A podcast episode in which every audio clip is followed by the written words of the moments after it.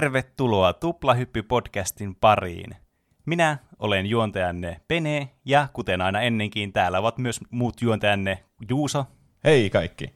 Ja Roope. Heipä hei. Tuplahyppy on meidän viikoittainen podcast, jossa me puhumme peleistä, elokuvista, musiikista ja popkulttuuri-ilmiöistä aina sieltä ammoisista ajoista jostain seitsemänkymmentäluvulta eteenpäin sitten aivan tähän niin kuin nykypäivän tuoreimpiin villityksiin. Kuten aina ennenkin, niin tänäänkin jaksossa numero sata neljäkymmentäkuusi on kaksi aihetta, joista aiheet ovat tänään valikoituneet Juuson ja Roopen valitsemiksi. Tauon jälkeen puhutaan Juuson valitsemasta aiheesta, eli Transformereista. Kyllä, siinä on nostalginen lelu ja T V- ja elokuvasarja. Kaikin mm. ikäisille. On kyllä. Kyllä. Mutta sitä ennen äh, pureudutaan speedrunnaamisen tämmöisen mysteerisen maailmaan ja varsinkin niin kuin draaman puoleiseen sellaiseen, mikä on varmasti kutkuttavaa monelle. Kun Roope puhuu... Roope puhuu. Tuota, speedrun-huijaustapaus, tämmöinen jännittävä, aika tuore tapaus jopa. Se voi olla hyvinkin, että te olette molemmat jo täysin tietoisia tästä, mutta kun minulle tuli tämä internetissä joskus vastaan, niin mä, tämä oli tarpeeksi mielenkiintoinen, että tästähän saa varmasti jonkun aiheen joskus. Ja nyt tähän on tullut tässä viime kuukausina vielä lisää sisältöä. Uskomatonta. Ehkä mä nyt paljastan, mikä tämä on. Tämmöinen Minecraft-pelaaja kuin Dream, niin se teki joskus semmoisen hurjan speedrunin, joka on sitten asetettu myöhemmin kyseenalaiseksi. Oletteko tietoisia mm. tapauksesta?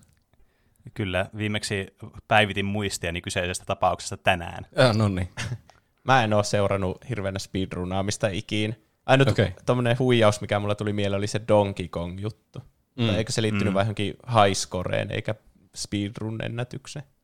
Joo, silloin ennen vanhaa ne huijaukset taisi olla lähinnä highscoren huijauksia. Niin, mutta tuo speedrun, se on se nykyajan highscoren jahtaamista. Kyllä. Mm, Tämä on kyllä. Oikeastaan täydellinen tapaus, että Pene on tietoinen tästä, niin sä voit tehdä tarkennuksia ja hyviä kysymyksiä, ja Juuso voi oppia kaiken uutena tietona. Ja kysellä mm, tyhmiä. Kyllä. kyllä. Nyt tulee siis, tämä, mä ajattelin, että äkkiä teen muistiinpanot tästä, että tämä on mielenkiintoinen aihe ja puhutaan läpi jaksossa, mutta tässä meni tunteja ja tunteja, kun mä tutkin tätä internetistä. Koko ajan tuli vaan lisää ja niin kuin, tätä voisi käydä niin pikkutarkasti, että mm. tässä menisi oikeasti vuosi. Ja tässä voi oikeasti mennä nyt vuosi. Että nyt kuuntelut päähineet päähän ja muistiinpanon välineet käteen. Kiinnostuksesta riippuen joku makuualusta ja tyyny viereen ehkä. Mm, kyllä. Tämä oli erittäin iso asia vissiin internetissä jossain vaiheessa, vaikka mä en kyllä reaaliajassa seurannut tätä, mutta monet tämmöiset internet-uutismiehet tai pelaaja pelikanavat koverasivat tätä tarinaa. Esimerkiksi tämmöinen, jos haluaa YouTubea ja suosituksia, niin tämmöinen Carl Jobst kirjoitetaan mm, vaikeasti koolla. Niin, sillä on kyllä hyviä videoita. Sillä on semmoista, niin kuin, äh, sanoisin, että parasta speedrunaamiseen liittyvää kontenttia YouTubessa. Kyllä. Kannattaa heti käydä subscribaamassa, jos kiinnostaa speedrun-asiat. On sillä jotakin muitakin. Ne on kyllä mielenkiintoisia videoita melkein kaikki. Mm.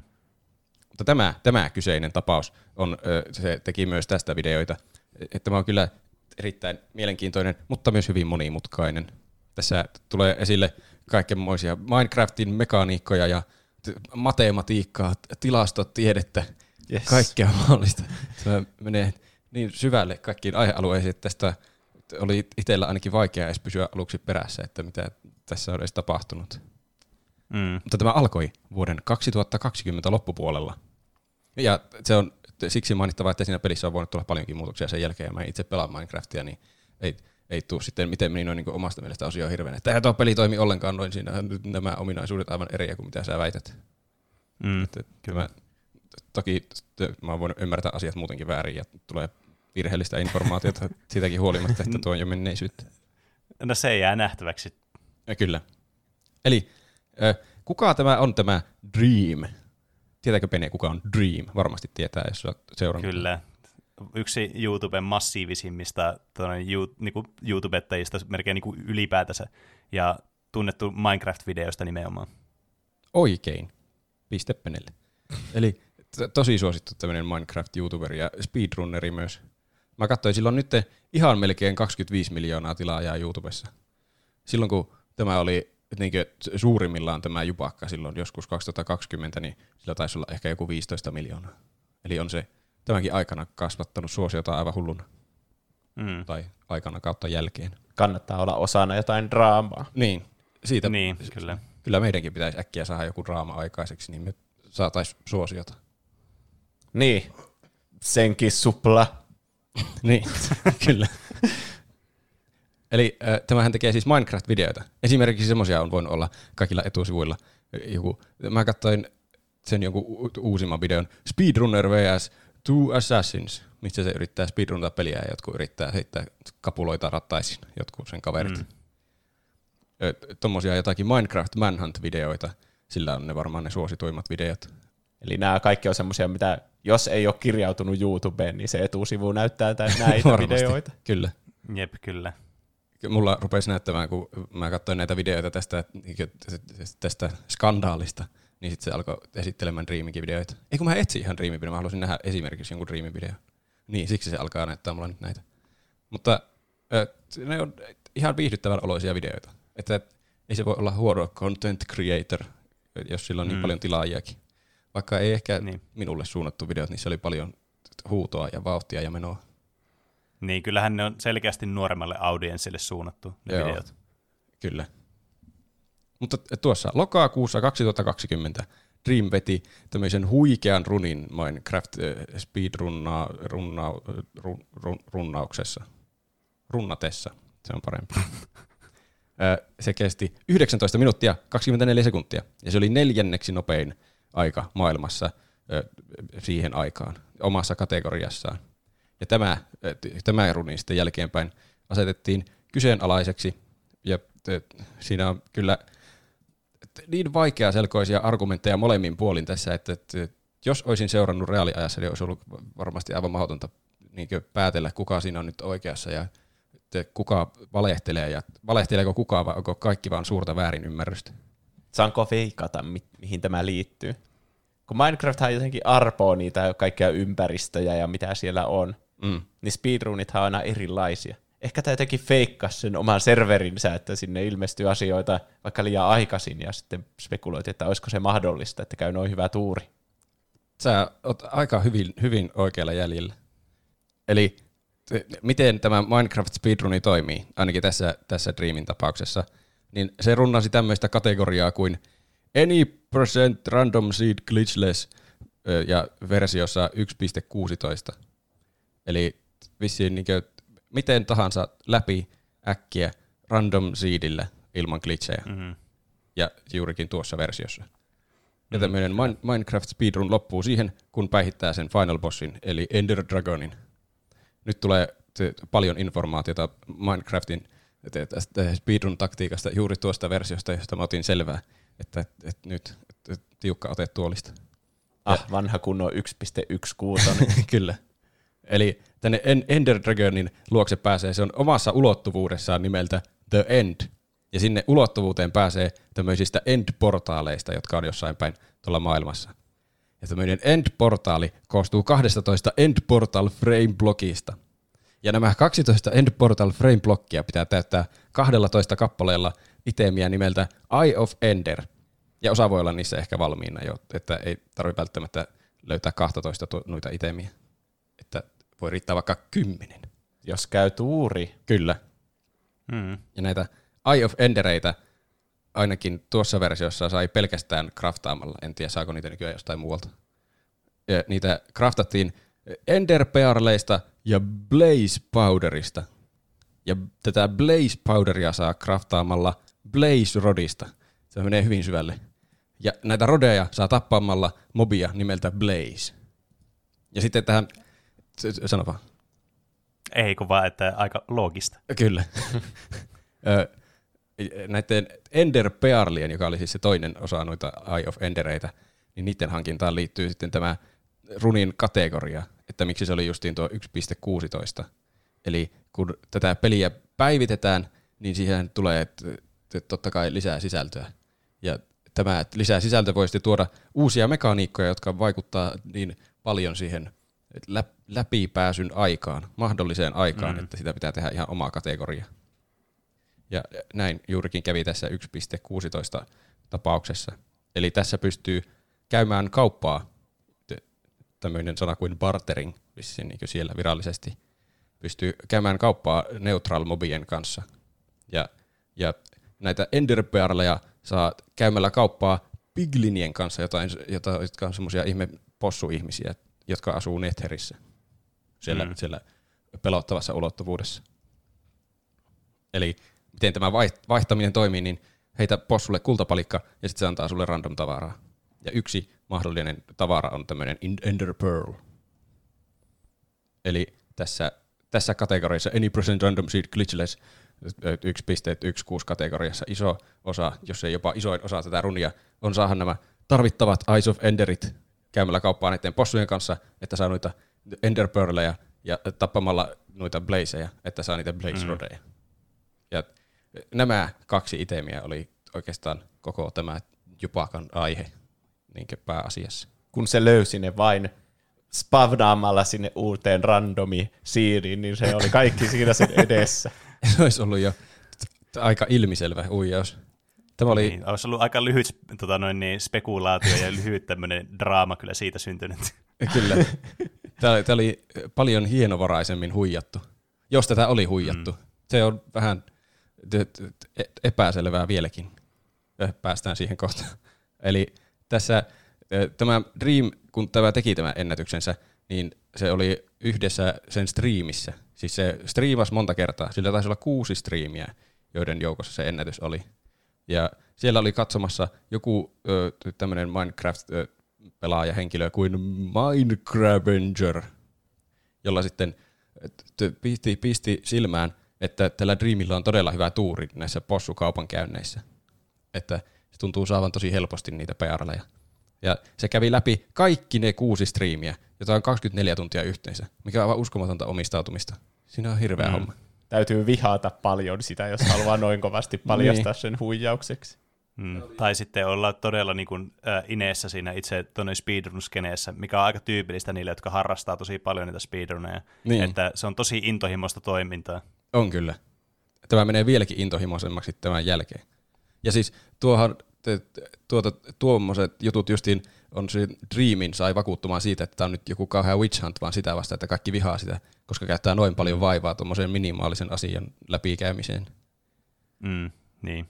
Tietysti myös helppo, koska on niin suosittu YouTubettaja, joka ei siis huoma, on niin kuin suosittu sen takia, että se tekee näitä speedruneja, vaan se on niin kuin osaavaa sen kontenttia. Mm. Vaikka ylipäätänsä että tosi niin kuin suosittu tämmöinen YouTubettaja, niin tietysti myös voi helposti ajatella, että okei, tämä on nyt vain tämmöinen, tämä tyyppi ei vaan tykkää tästä niin. tubettajasta. Mutta kun se kävi läpi ne kaikki striimit, niin tulokset oli kyllä epäilyttäviä. Ja näiden epäilyttävien tulosten perusteella sitten tämä Minecraft Speedrun-moderaattorit rupesivat tekemään omaa tutkimustaan. Ja saivat tulokseksi, että kun neljä pilkku seitsemän prosenttia on normaalisti mahdollisuus saada semmoinen pearli semmoiselta possulta, niin tämä oli käynyt tämä, tämä Dream kaksisataakuusikymmentäkaksi vaihtokappaa possujen kanssa niiden striimien aikana ja sai neljäkymmentäkaksi pearlia, josta tulee kuusitoista prosenttia, mikä on paljon paremmat prosentit kuin neljä pilkku seitsemän. Mutta mm. ei kuitenkaan siis ihan ilmiselvät. Ainakaan niin, kuulosta tu- siis nuo prosentit ei kuulosta ilmiselviltä, mutta mm. se, se muuttuu, kun niin. laitetaan asiat kontekstiin. Niin, se on totta. Tietenkin me ollaan ihmisinä tosi huonoja arvioimaan prosentteja, muuta kuin mm. vaan silleen pää, päämääräisesti, silleen niin kuin, että okei, onko se paljon vai ei. Et, mutta tuommoisia pieniä prosentuaalisia eroja, niin on jotenkin vaikea hahmottaa, että kuinka iso muutos se on. Mutta jos sä mietit sitä, niin se on melkein, niin kuin, melkein nelinkertaisesti enemmän. Saa niin, niitä. Totta. Ja mm. se tarkoittaa jossakin tapauksessa, että se on kolme, neljä kertaa nopeampi se speedrun, jos todennäköisyys on neljä kertaa isompi vaikka. Mm. Niin. Tai ehkä, niin kuin monesti näissä on näissä speedruneissa, että tietysti tarvii, että on tosi taidokas pelaamaan, mutta niin kuin muutenkin niin kuin speedruneissa huijataan, niin se, että sulla on neljä kertaa isommat chanssit saa se, niin tarkoittaa vaan, että sun tarvitsee tehdä neljä kertaa vähemmän runeja, että mm. sä pääset siihen sun ihanne aikaan. Mm. Siis tämä koko tapaus on opettanut mulle sen, että mä en ikinä halua alkaa runnaamaan mitään tuommoista R N G-heavy-peliä. Se olisi aivan raivostuttavaa. Mm. Siis vaikka olisi kuinka hyvä pelaaja, vettäisi tuhat täydellistä runia niin kuin omilta taidoiltaan putkeen, niin silti niistä yksikään voi olla, ei välttämättä ole niin kuin mikään ennätysaika, koska R N G vaan ei suostu tottelemaan. Ja jos sä oot liian mm. onnekas, niin sua aletaan tutkimaan tarkasti ja epäilemään. Mm. Mutta siis tämä oli sen verran hälyttävä luku, tämä kuusitoista prosenttia verrattuna tuohon neljä pilkku seitsemän, niin että tästä kiinnostuttiin näistä runeista vielä enemmän. Ja selvisi, että siellä on toinenkin epäilyttävä seikka, että tämä Dream sai näitä Blaze-rodeja myös tosi hyvällä tuurilla. Että normaalisti niitä saa viisikymmentä prosenttia ajasta, kun tappaa tuommoisen Blazein, että se pudottaa semmoisen rodin. Mutta Dreamillä se oli, prosenttiluku oli kuusikymmentäyhdeksän. Nice. Eli mm. selvästi itse syötetty luku. Niin, ei kukaan voi randomilla saada tuommoista.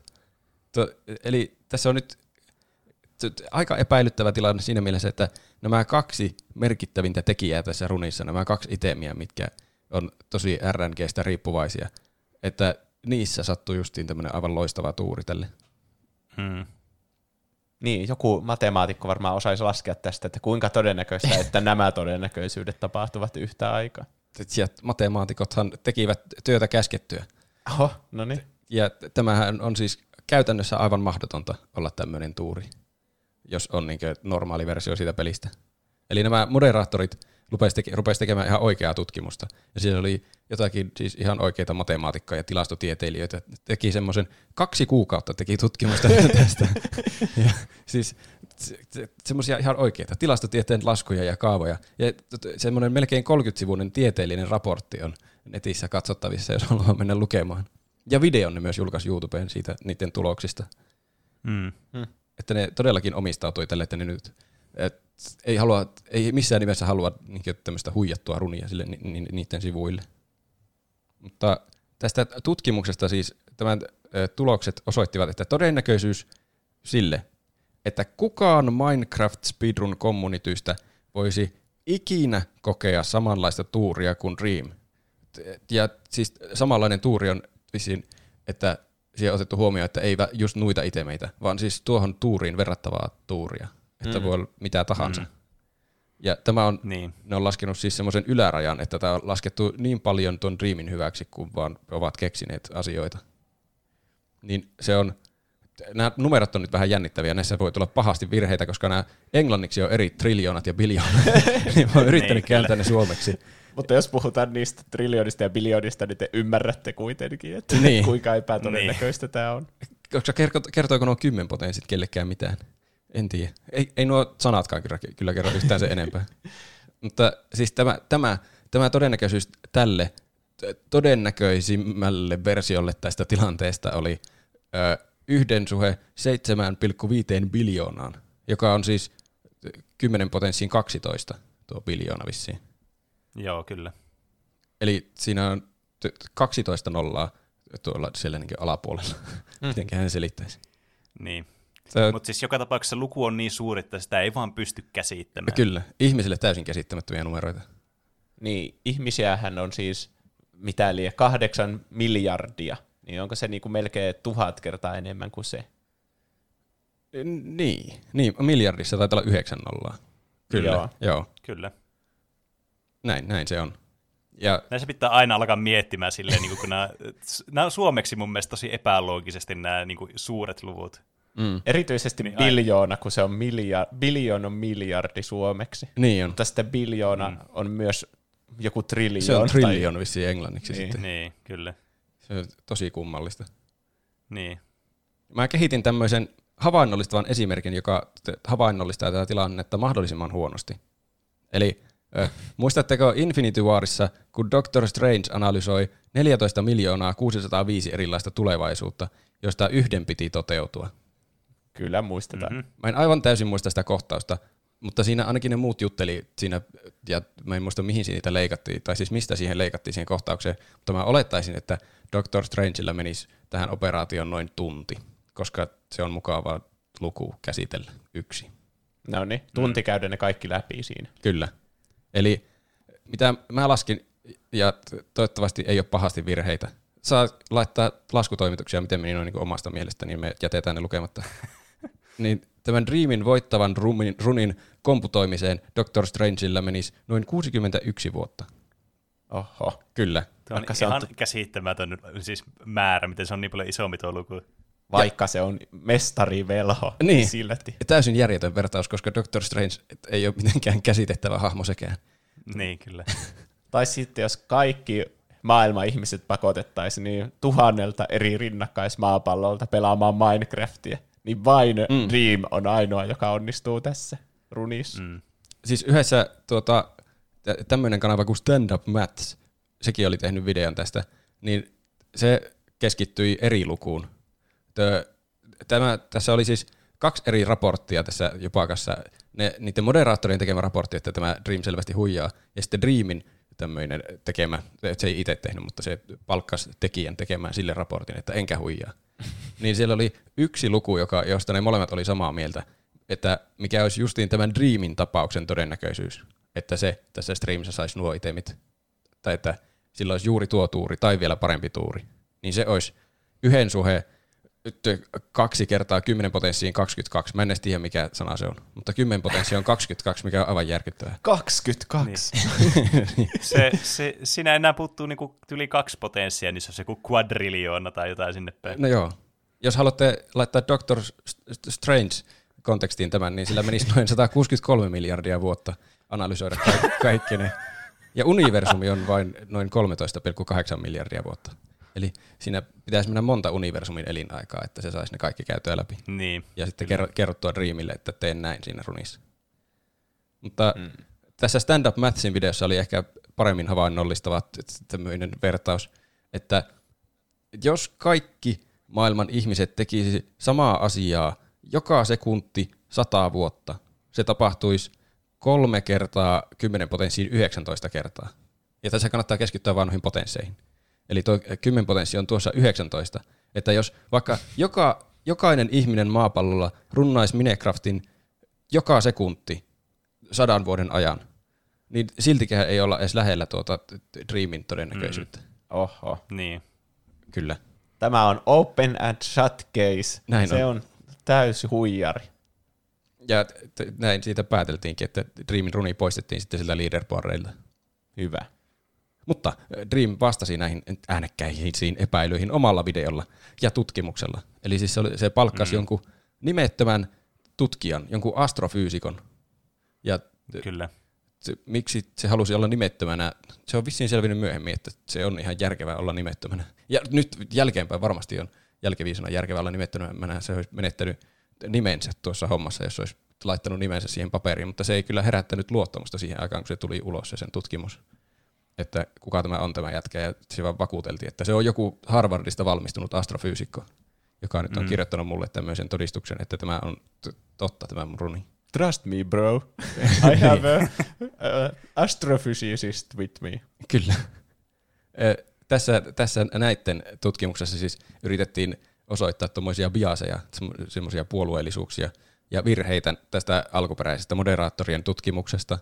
Ja ne muun muassa laajensi sen otannan speedrun communitystä. Siinä alkuperäisessä tutkimuksessa oli otettu huomioon siihen niiden niin kuin, todella anteliaaseen numeroon Dreamin kannalta se, että jos jokainen speedrun communityn jäsen runnaisi Minecraftia, niin että mitkä olisi todennäköisyydet, että jollekin sattuisi samanlainen tuuri kuin Dreamille, niin tässä se laajennettiin sinne sitten jotenkin sataan tuhanteen mahdolliseen pelaajaan, että ei pelkästään speedrun community, vaan koko Minecraftin pelaajakuntaan jotenkin. Okei. Okay. Ja siinä oli muitakin jotakin, mitkä oli mukaan virheitä siinä alkuperäisessä niiden mielestä, niin ne korjaili niitä. Ja lopulta pääsi todennäköisyyteen yksi per sata miljoonaa. Yhden suhde sata miljoonaan. Ja siihen semmoiseen analyysiin meisi Doctor Strangella vaan vähän yli seitsemän tuntia. Eli työpäivä siinä on niin. käy mennyt. Hmm, Työpäivän kyllä. aikana saisi analysoitua ne kaikki.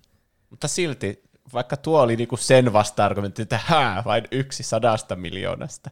Niin. Se on silti hyvin vähän. Se on, se on silti hyvin vähän. Ja sekin on, hmm. sitä, tämä, siis, tämä tutkimus kuvainnollisesti tuhottiin aivan täysin, koska se oli täynnä jotakin semmoisia aivan helppoja virheitä. Ja se, selvästi se kirjoittaja ei tiennyt Minecraftista itsessään mitään. Että sille oli, tämä Dream oli vaikuttanut tutkimukseen, että se oli syöttänyt sille selvästi niin kuin sen omia datoja, että siitä niin. tulisi järkevämpi sille siitä luvusta. Niitä datoja, mm. mitä se käytti siinä sen omassa modatussa Minecraftissa. Niin. Ja se oli täynnä semmoista epärelevanttia matematiikkajargonia, joka tuntuu melkein vaan niin kuin hämmentävältä. Että se näyttää siltä, että kyllä tältäkin puolelta saadaan tämmöinen asiallinen tutkimus tehtyä, että voi vakuuttaa toiseenkin suuntaan ihmisiä. Mm. Tästä oli epäilyjä myös, että tämä koko tämän Dreamin palkkaama fyysikko on joku aivan huijaus siitä, että alkoi salaliittoteorioita kehkeytyä. Että se oli joku joltain epäilyttävän firman, jollekin epäilyttävälle firmalle oli maksanut siitä. Mutta se on myöhemmin selvinnyt, että se oli ihan oikea tieteilijä. Mutta mä en tiedä mitä väliä sillä on, että se on ihan oikea tieteilijä, koska vaikka ne numerot, mitä se oikea tieteilijä sai aikaan, niin nekin oli kyseenalaisesti tuotettu, ja silti ne oli niin kuin puolsi sitä, että tämä Dreamillä oli selvästi jotkut modit käynnissä. Ja ei siihen voi luottaa, jos ei itse pelaa minee. Niinpä. Tästä on tuota, tehty, jos haluaa vielä lisää todisteita, niin aivan lukemattomia simulaatioitakin tästä aiheesta, että niin kuin biljoonia ja triljoonia kertoja joku tietokone on mukaan runnannut Minecraftin. Ja ei, ei ikinä olla päästy edes lähelle noita Dreamin tuurituloksia. Mm. Se siinä semmoinen käyräjoukko menee siinä niin alapuolelle, ja sitten se Dreamin outlier vetää siellä aivan taivaissa niihin nähden. Mm. Eli kaikki todisteet on tässä vaiheessa kyllä ihan Dreamia vastaan. Peli oli selvästi modattu, vai mitä mieltä te olette? Kyllä, kyllä siis se on aivan niin kuin... Öö, Mä sanoisin, että se on aivan itsestään selvää, että tämä oli niinku vilpillinen tämä tulos. Mm. Ja nuo kaikki luvut, että noin pieni todennäköisyys sillä, että kukaan ikinä maapallolla, jos pelataan triljoona vuotta Minecraftia joka sekunti. Mm. Niin se on niinku, että kenelle tahansa se sattuu, mutta tässä vielä se, että se sattuu jollekin suositulle etusivuun YouTubettajalle. Niinpä. Niin. Niin se kyllä vieläkin se herättää enemmän epäilyksiä. Mm. Niin. Siis sehän tietysti tässä on, tässä koko jupakassa varmastikin se, että miksi tästä tuli niin iso draama, niin nimenomaan johtuu tästä persoonasta, joka siis kiveen kovaan väitti, että se ei ollut huijannut. Ja tietenkin tämä, niin kuin tämä data nyt puhuu ihan toista. Mm. Ja sitten varsinkin, kun ottaa huomioon, kuinka suosittu tämä tubettajakin itsessään on, niin tämähän on niin kuin, ihan niin kuin täydellinen draama, semmoinen mikstuuri. Niin.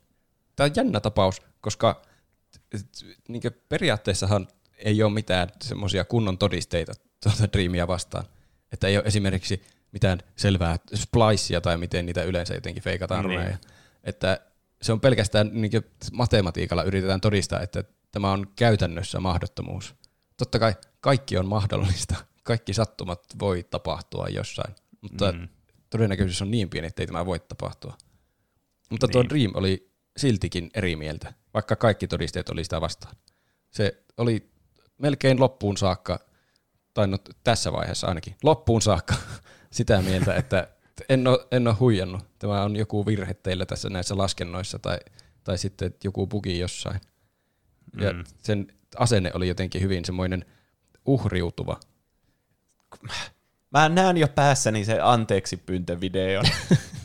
Siinä lukee otsikossa I'm sorry äh, semmoisella pienillä kirjaimilla, ja sitten se puhuu suoraan kameralle ja kertoo, että kuinka se kaivoi itsellensä tämän kuopan, ja se ei enää viittinyt pettää sen faneja ja kaikkea, ja uhriutuu mm. siitä. Ja se ei ole yhtään laittautunut mm. sinne, se näyttää siinä semmoiselta tosi huonosti levänneeltä. Niin, ja, ja, ja sitten välillä leikkaa ja siihen, että se itkee, ja sitten jatkaa mm. taas puhetta, ja se jotenkin on uhri tässä siinä, että se ei valehellut tarkoituksella. Mä vihaan tuota Dreamia jo valmiiksi. Se on vaan matemati- matemaattinen fakta. Niin, kyllä. Tämä on ihan hauska tapaus siinä mielessä, että mä en edes tiennyt koko Dreamista ennen kuin tämä tapaus tuli ilmi, koska en oikeastaan mm. seuraa Minecraft-skenejä. Niin se, mä en ole sillain kummallekaan puolelle kallellani alun perin. Että aika puolueettomasti voi tätä katsoa. Ja tässä kyllä niin ajan mittaan vaihteli tunteet puolelta toiselle, kun tässä tulee vaikka minkälaisia käänteitä.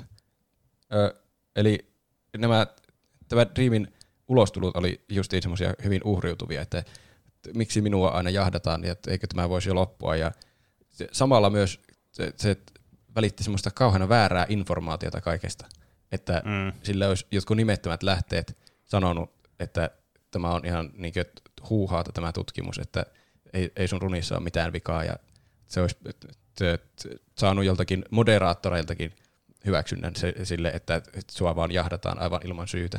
Mm, niin, kyllä. Ja e, puolustajia myös riitti, totta kai, kun sillä on aivan hirveä fanbase. Että mm. Suurin argumentti niillä taisi olla, että miksi tämä Dream huijaisi, kun se on selvästi niin hyvä siinä pelissä, että se voisi tehdä ihan rehellisestikin ennätyksiä, vaikka kuinka paljon. Niin, kyllä. Mutta sehän just oli tämä, mistä aikaisemmin puhuttiin, että mm. just sen takia, että kun ne on taitavia, että ne pystyy tekemään sitä, niin se voi olla myös tosi turhauttavaa, kun se on tuurista kiinni, että miten hyvä runi sulla tulee, että saako sen kuin itemmin vai et. Niin tuo on vaan niin kuin tapa nopeuttaa niitä yrityksiä, että sä voit saada tavallaan sen hyvän tuuri sitten siihen.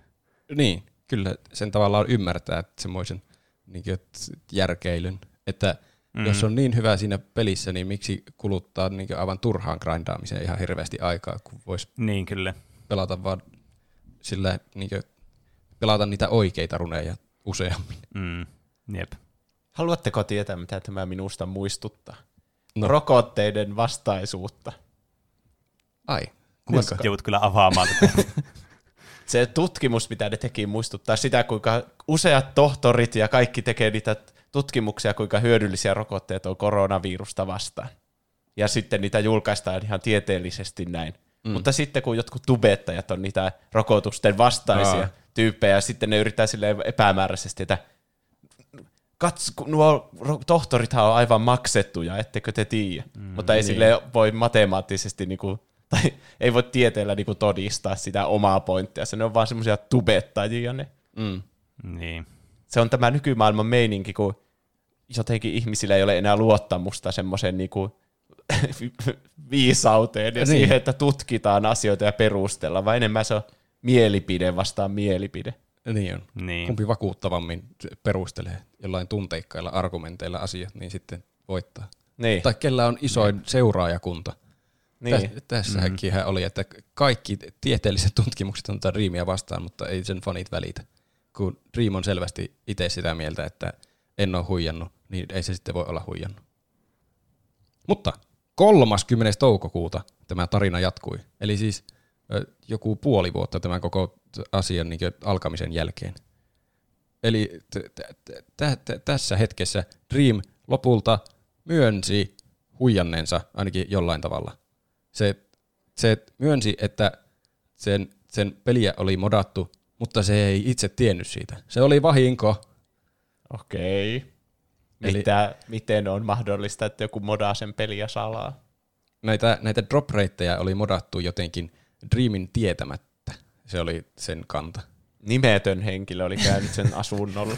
Kyllä, nimetön henkilö, mutta en tiedä, oliko käynyt asunnolla. Se on siis, äh, se julkaisi semmoisen, semmoisen äh, tämmöisen pitkän lausunnon. Tästä siis tämä just niin, tämä Carl Jobst, Jobst julkaisi tosi pitkän videon, jossa oli aivan hullut tutkimustyöt. Ja mä oon katsonut sitä nyt varmaan kahteen kertaan putkeen tähän valmistelua varten. Se oli saanut tuota, Dreamiltä kaikki mahdolliset yksityiskeskustelut ja kaikki tutkittavaksi sitä videoa varten, että se Dream niin kuin yrittää puhdistaa omaa nimeään tämän Jobstin niin kuin avulla. Että t- tämä Carl Jobst olisi tarpeeksi puolueeton tutkija mm. tätä tapausta varten. Niin.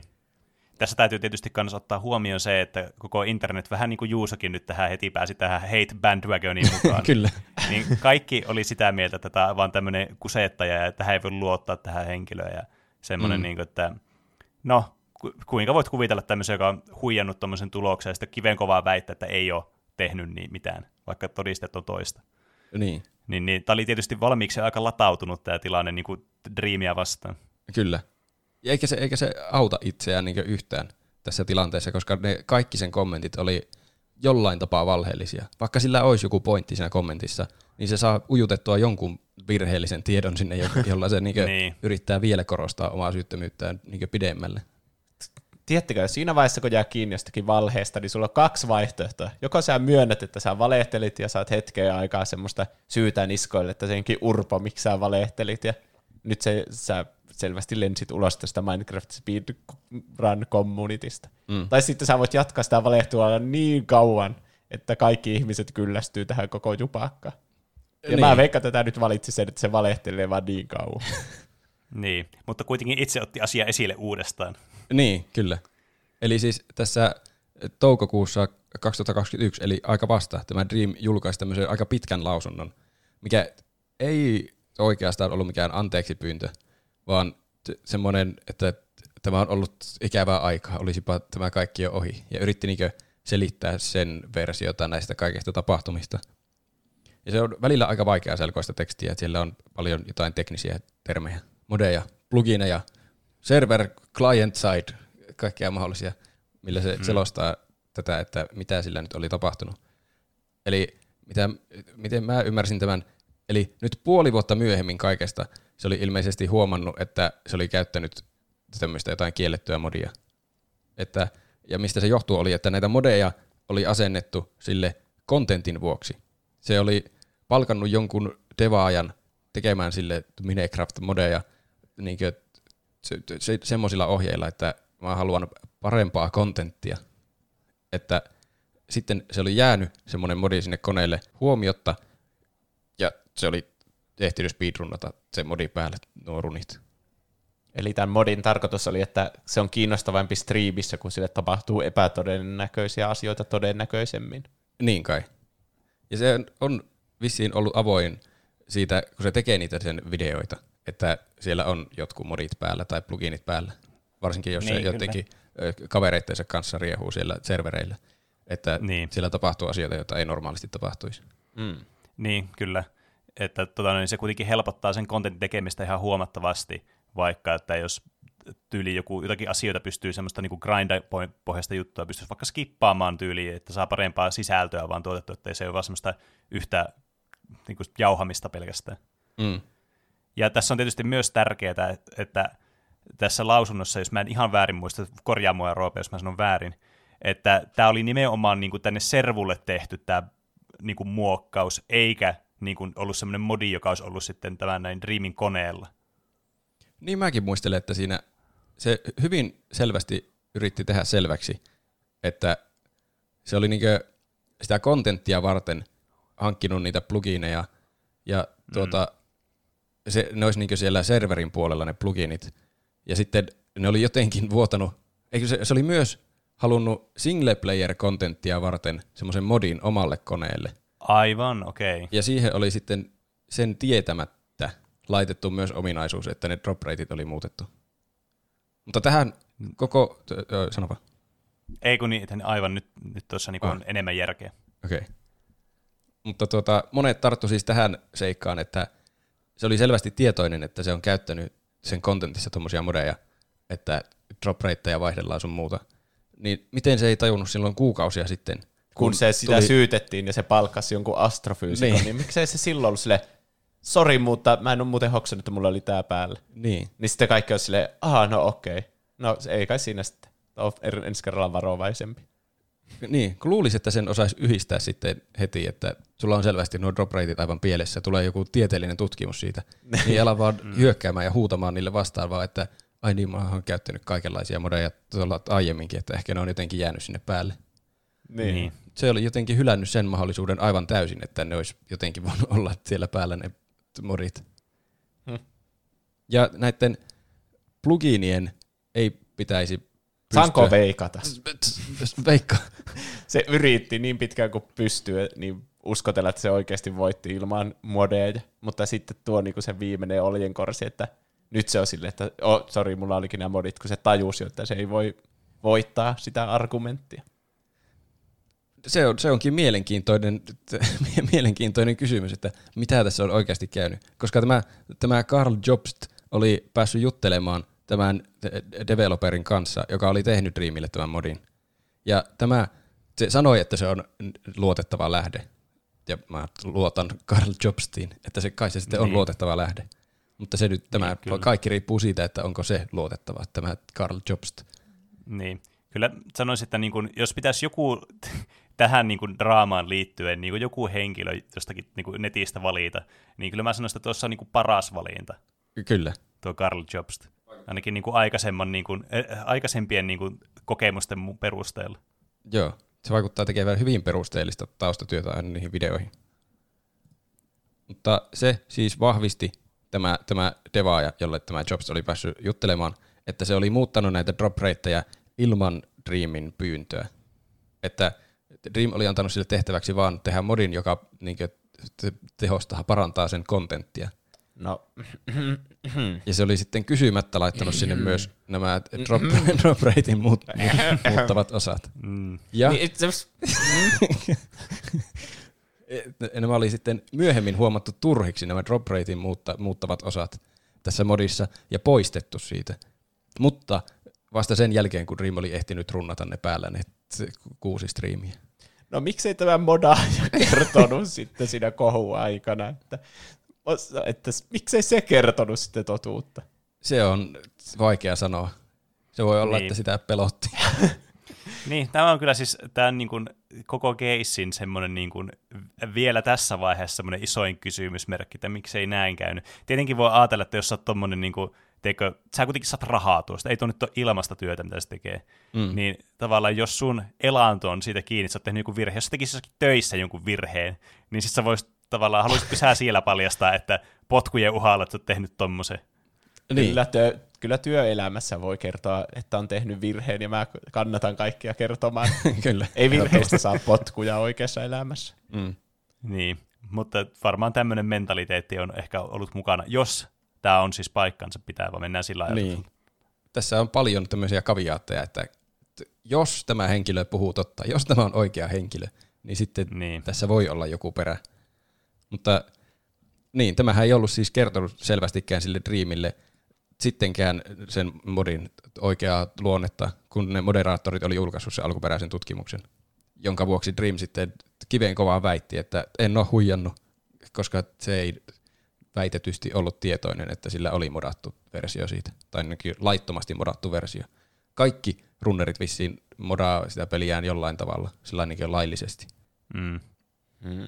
Mutta sitten ö, myöhemmin tajuttuaan, että pakko olla joku modi, niin kuin todisteet oli niin kovasti jo modin puolesta, niin tämä Dream oli kysynyt uudestaan tältä devaajalta, että voitko sä tietää, mistä tämä johtuu, onko tämä joku bugi, niin sitten se oli vissiin kertonut, että aa, siinä taisi olla muuten semmoisia osasia, että ne muuttuu ne drop rateit. Mm, niin. Ja nyt puoli internettiä vihaa mua. Niin. Kiitos. Se on kyllä, niin. Mistä sitä tietää, jos se on ihan hiessä maannut vaan kotona kuukausia, että ei, tämä oli kaikki minun syytä. Miten mm. minä kerron tästä kenellekään? Niin, siis mä ymmärrän kyllä tavallaan sitä, että mä voisin, mä voisin nähdä, että tämä ois totta tämä, että tämä on niinku tämä modaaja on laittanut silleen, eikä kertonut tälle Dreamille, koska kuitenkin tämä niinku, Dream on niin kiveen kovaa väittänyt, että se ei ole tehnyt näitä juttuja, ja niinku, jos puhutaan yleisestikin vaan niinku jostakin tyypistä, joka ei ole tehnyt jotakin asiaa, mutta kovasti kaikki väittää toista, niin mm. eihän tässä sen käytöksessä olisi mitään järkeä, jos se olisi tietoinen, että se on huijannut. Niin. Tämä on niin tämmöinen kuukausia kestänyt tämmöinen niinku viisi D-shakki ollut sitten siinä tapauksessa, että se, niin kun, en, en, tuossa ei niin mitään semmoista niin realismia tavallaan, että tämä olisi tapahtunut sillä tavalla, että se olisi koko ajan tiennyt tämän niin jutun, niin jotenkin helpompi ajatella, että se olisi kuitenkin niin ollut jossakin määrin niin tietämätön siitä. Niin. Tämmöinen kolmas osapuoli, vaikka onkin nimetön, se on siinä Jobstin videossa myös nimetön, koska se ei varmaan halua saa hirveätä vihapostia, niin, niin. Te, tämmöinen on ilmaantunut, niin se tavallaan tukee tätä Dreamin tämänhetkistä tarinaa, jonka se on nyt vaihtanut tässä viime aikoina, että okei, okay, huijasin, mm. mutta se oli vahinko. Niin jos sille löytyy tommonen vähän edes puolueeton todistaja, niin vaikuttaa niin. Se vähän todennäköisemmältä.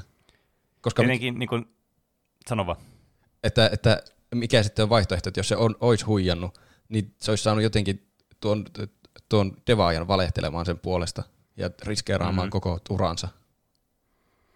Niin. Ja sitten se olisi pitänyt kaikki nuo niinku jutut, se olisi niinku pitänyt tiet- tietoisesti, jos se olisi niinku huijannut itse, että se olisi tiennyt siitä huijauksesta. Niin se olisi mm. pitänyt niinku tietoisesti kaikkien ihmisten ja muiden kanssa ja niinku olla tekemissä ja niinku kiveen kovaa väittää näitä sen väitteitä siitä, että se on syytön. Ja niinku, tavallaan niinku, siis näyttää ihan psykopaatilta käytännössä, jos se olisi niin kuin oikeasti ollut tietoinen ja pelannut tavallaan tätä peliä tällä tavalla. Mm. Että se olisi niin kuin huijannut kaikkea ja tämä on ollut sen koko masterplan, varsinkin, koska se ei niin kuin, tavallaan, mikä se aika vaikka oli siinä sen rekordissa? Se yhdeksäntoista minuuttia ja jotain kaksikymmentäneljä, olikohan se niin? Koska sekään ei niinku nyky, nykyään edes ole niinku lähelläkään, tyyli edes pääse lähelläkään kahtasatasta niinku top leaderboardissa. Et sillä, niinku, sillä mielessä ei ollut mitään merkitystä. Se ei tee, niinku, ne sen kontentti ei liity mitenkään siihen speedrunnaamiseen, että silläkään ei ole mitään merkitystä. Mm. Että tämä olisi niinku täysin fiksautunut vaan siihen, että se ei jäisi kiinni tästä.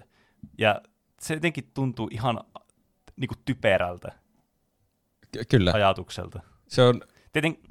Sano vaan. Tietenkään tätä, ei, niin tätä Dreamia nyt auta se, että se on, niin kuin sitä jää semmoinen kuva sen kaikista vastauksista ja muista tavallaan, että miten se aina niin kuin ujuttaa valheita jokaiseen sanaan, mitä se niin kuin sanoo, vaikka siinä olisi jotakin totuuden jyvästä sinne itse niin kuin sanomassa. Mm. Niin se ei tietenkään herätä yhtään niin kuin semmoista, niin kuin, teettekö, että uskoa tähän henkilöön, että kukaan ei... Niin kuin, niin kuin näe sitä mitenkään semmoisena positiivisessa valossa, koska se on niin kusipään oloinen se tyyppi niin. sen, sen asian suhteen.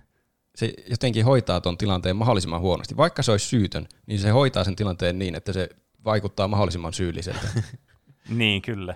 Ja tässä on niin paljon näitä epäilyttäviä seikkoja. Nyt tulee epäilyttävä niin. seikka numero sata neljätoista. Tämä Dream oli poistanut tämän modi-kansion sisällön sen runin jälkeen, mutta... Se kontterattiin sillä tavalla, että se oli tarjonnut sitä ennen kaiken näille moderaattoreille tutkittavaksi, mitä ne halusi tutkia. Se kävi siis sen yksityisviesteistä ilmi.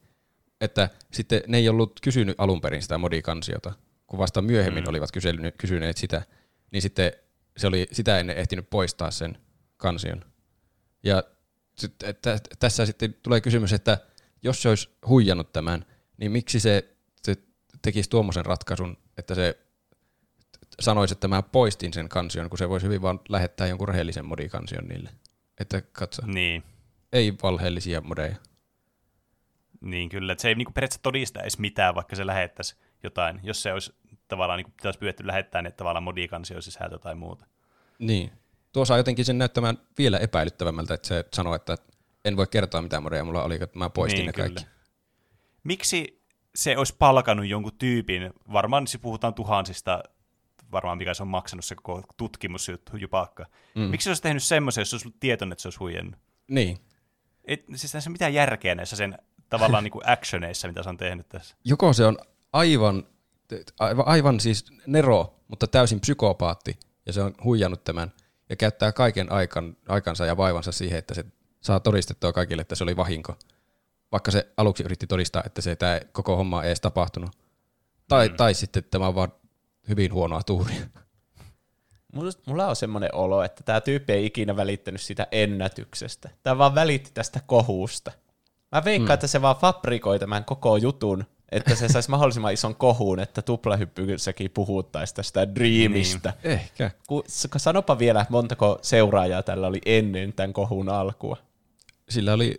jotain varmaan kymmenen viisitoista miljoonaa. Ja paljon sillä on nyt sitten? Melkein kaksikymmentäviisi miljoonaa. Huomaatteko, että tässä se tilaajamäärä on kaksinkertaistunut?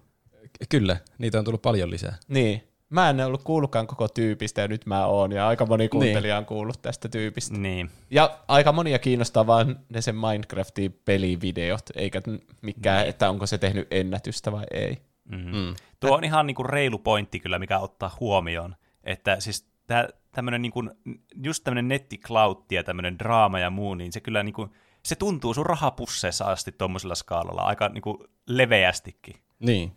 Että onhan tässä niin kuin selkeä tämmöinen, niin kuin, mikä tuntuu siis jotenkin nurinkuriselta ja absurdilta, mutta onhan tässä selkeä niin kuin tämmöinen finanssikaalinen puoli, mitä sä voit sitten hyötyä tässä, että jos sä oot fabrikoinut tämmöisen.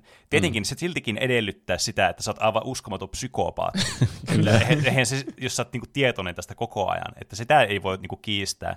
Mm. Mutta tässä on voinut käydä sillä tavalla, mikä mä veikkaan, ja mihin mä pistäisin omat ehkä semmoiset niin kuin pennoseni peliin, että tämä on oikeasti ollut vahinko. Että tää on, tää mod, tässä on tapahtunut tämmöinen kommunikaatiokatkos, ja tämä modaaja on laittanut, että okei, tässä näitä drop rateja kun parantelee, niin tämä on varmaan niin kuin saa nopeammin jotain kontenttia tai tämmöistä, ja se ei ollut tietoinen se Dream siitä, se on sitten pelannut sillä tavalla sitä speedrunia. Mutta sitten se on tavallaan havainnut, että okei, tässä tuli ihan hirveästi uusia seuraajia silloin, kun se oli draama silloin alkuvuodesta, se ja loppu, loppui alkuvuodesta, se jupakka, ja sitten nyt puoli vuotta myöhemmin ollut sille, että ei helvetti, nyt mä kyllä niin kuin menen double downaan tähän hommaan, että tulee mahdollisimman paljon uutta niin kuin tämmöistä draamaa ja tämmöistä seuraajaa mahdollisuutta, mm. niin kuin näkyvyyttä. Kyllä. Se on hyvä, kun mainitsit tuon, että justiin puoli vuotta sen jälkeen. Miksi juuri puoli vuotta sen koko homman jälkeen se yhtäkkiä aloittaa uudestaan tämän homman? Niin, niin koska jossakin... keskustelu alkoi jo hiipua ja se halusi itse sytyttää sen uudestaan. Se on yksi mm. mahdollisuus. Mutta toinen mahdollisuus on, että sillä oli justiin ennen, kun se julkaisi tämän sen lausunnon, niin sen tuo yksi pilkku viisitoista speedrun oli hylätty, jossa se oli tehnyt maailman ennätyksen. Ja se oli hylätty, se oli käyttänyt siinä jotakin niin harvinaista taktiikkaa tai jotenkin semmoista tosi, kukaan muu ei oikeastaan käytä sitä taktiikkaa, koska se vaatii tosi hyvää tuuria. ja, niin. mut, mutta se, siinä ei kuiten, siitä, ei ollut, siitä ei ole mitään edes tuommoisia matemaattisia todisteita, että siinä olisi huijattu jotenkin. Ehkä mm. se on oppinut jotenkin vähän paremmin ne huijaukset, mutta tuota, se oli huijattu, ei huijattu, vaan siis hylätty sen takia, koska te, te, se oli se alkuperäinen yksi pilkku kuusitoista runi selvästi huijattu. Niin, aivan. Niin, mikä on tietysti aika tyypillistä tämmöiselle speedrun-communitylle, että ne otetaan vakavasti nuo tuommoiset huijaus, niin kuin, no mm. epäilyt, mutta sitten varsinkin silleen, että jos se on todistetusti huijannut. Niin. Että herää kyllä kysymys, että onko se nyt, aloittiko se uudestaan tämän, että viimeinen mahdollisuus nyt puhdistaa speedrun-nimi, että ei se ollut oikeasti minun vika, että mä haluan tämän maailman ennätyksen pitää. Mutta tuo on kyllä ihan hyvä pointti, että vaikka sillä menisi koko sen speedrun maine, niin sehän on hyötynyt tästä niin content creatorinä aivan hulluna. Niin, että kyllä. Tulee mainetta ja rahaa aivan hirveitä määriä. Se on kyllä, tuo Carl Jobstin video, se, se viimeisin video tästä aiheesta, on aika vakuuttava. Että siinä mm. saa jopa semmoisen kuvan, että, että se voisi olla syytön tai että se olisi vahingossa tehnyt tämän. Justiin nuo, mitä Penekin niin. mainitsi, että mitä kaikkea sen olisi pitänyt tehdä, jos se olisi niin kuin tietoisesti huijannut. Että mm. ensinnäkin feikata kaikki sen reaktiot niissä kuudessa striimissä sillain tosi uskottavasti ja palkata tuhansilla dollareilla joku astrofyysikko tekemään aivan turhan tutkimuksen, koska se mm. tietää, että se on niin kuin väärin. Mm. Ja haastatteluissa valehdellut kaikille. Ja tarjosi tälle Jobstille kaikki yksityisviestinsä ja kaikki tutkittavaksi. Se olisi aivan... Mm. aivan naurettava homma jotenkin fabrikoida nämä yksityisviestit esittämään sitä, että tämä olisi niinku ollut tapahtunut tällainen vahingossa, niin. mitä se yrittää väittää. Kyllä.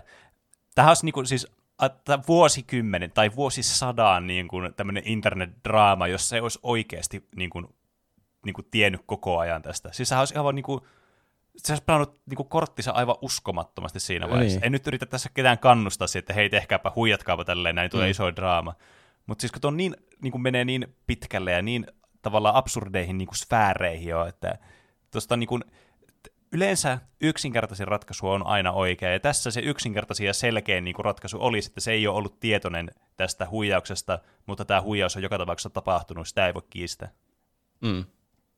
Kaikista psykopaatein asia, mitä tässä olisi tapahtunut, jos se huijasi tietoisesti, niin se... hyökkäsi netissä aivan hullusti näiden, ja niin kuin usutti kaikki seuraajansakin hyökkäämään, ainakin sillä niin kuin, välillisesti. En tiedä, sanooko se mitenkään, että hyökätkää, vaan että niin. seurasivat esimerkkiä tietysti näiden moderaattorien kimppuun. Vaikka se olisi tiennyt, että ne moderaattorit, niillä oli ihan pointti ja mm. se oli huijattu, niin se olisi aivan, niin. aivan semmoinen pääpahis teko jossakin elokuvassa. Niin. Voi kamala. Hmm. Tämä koko, tämä koko aihe turhauttaa minua jotenkin suuresti.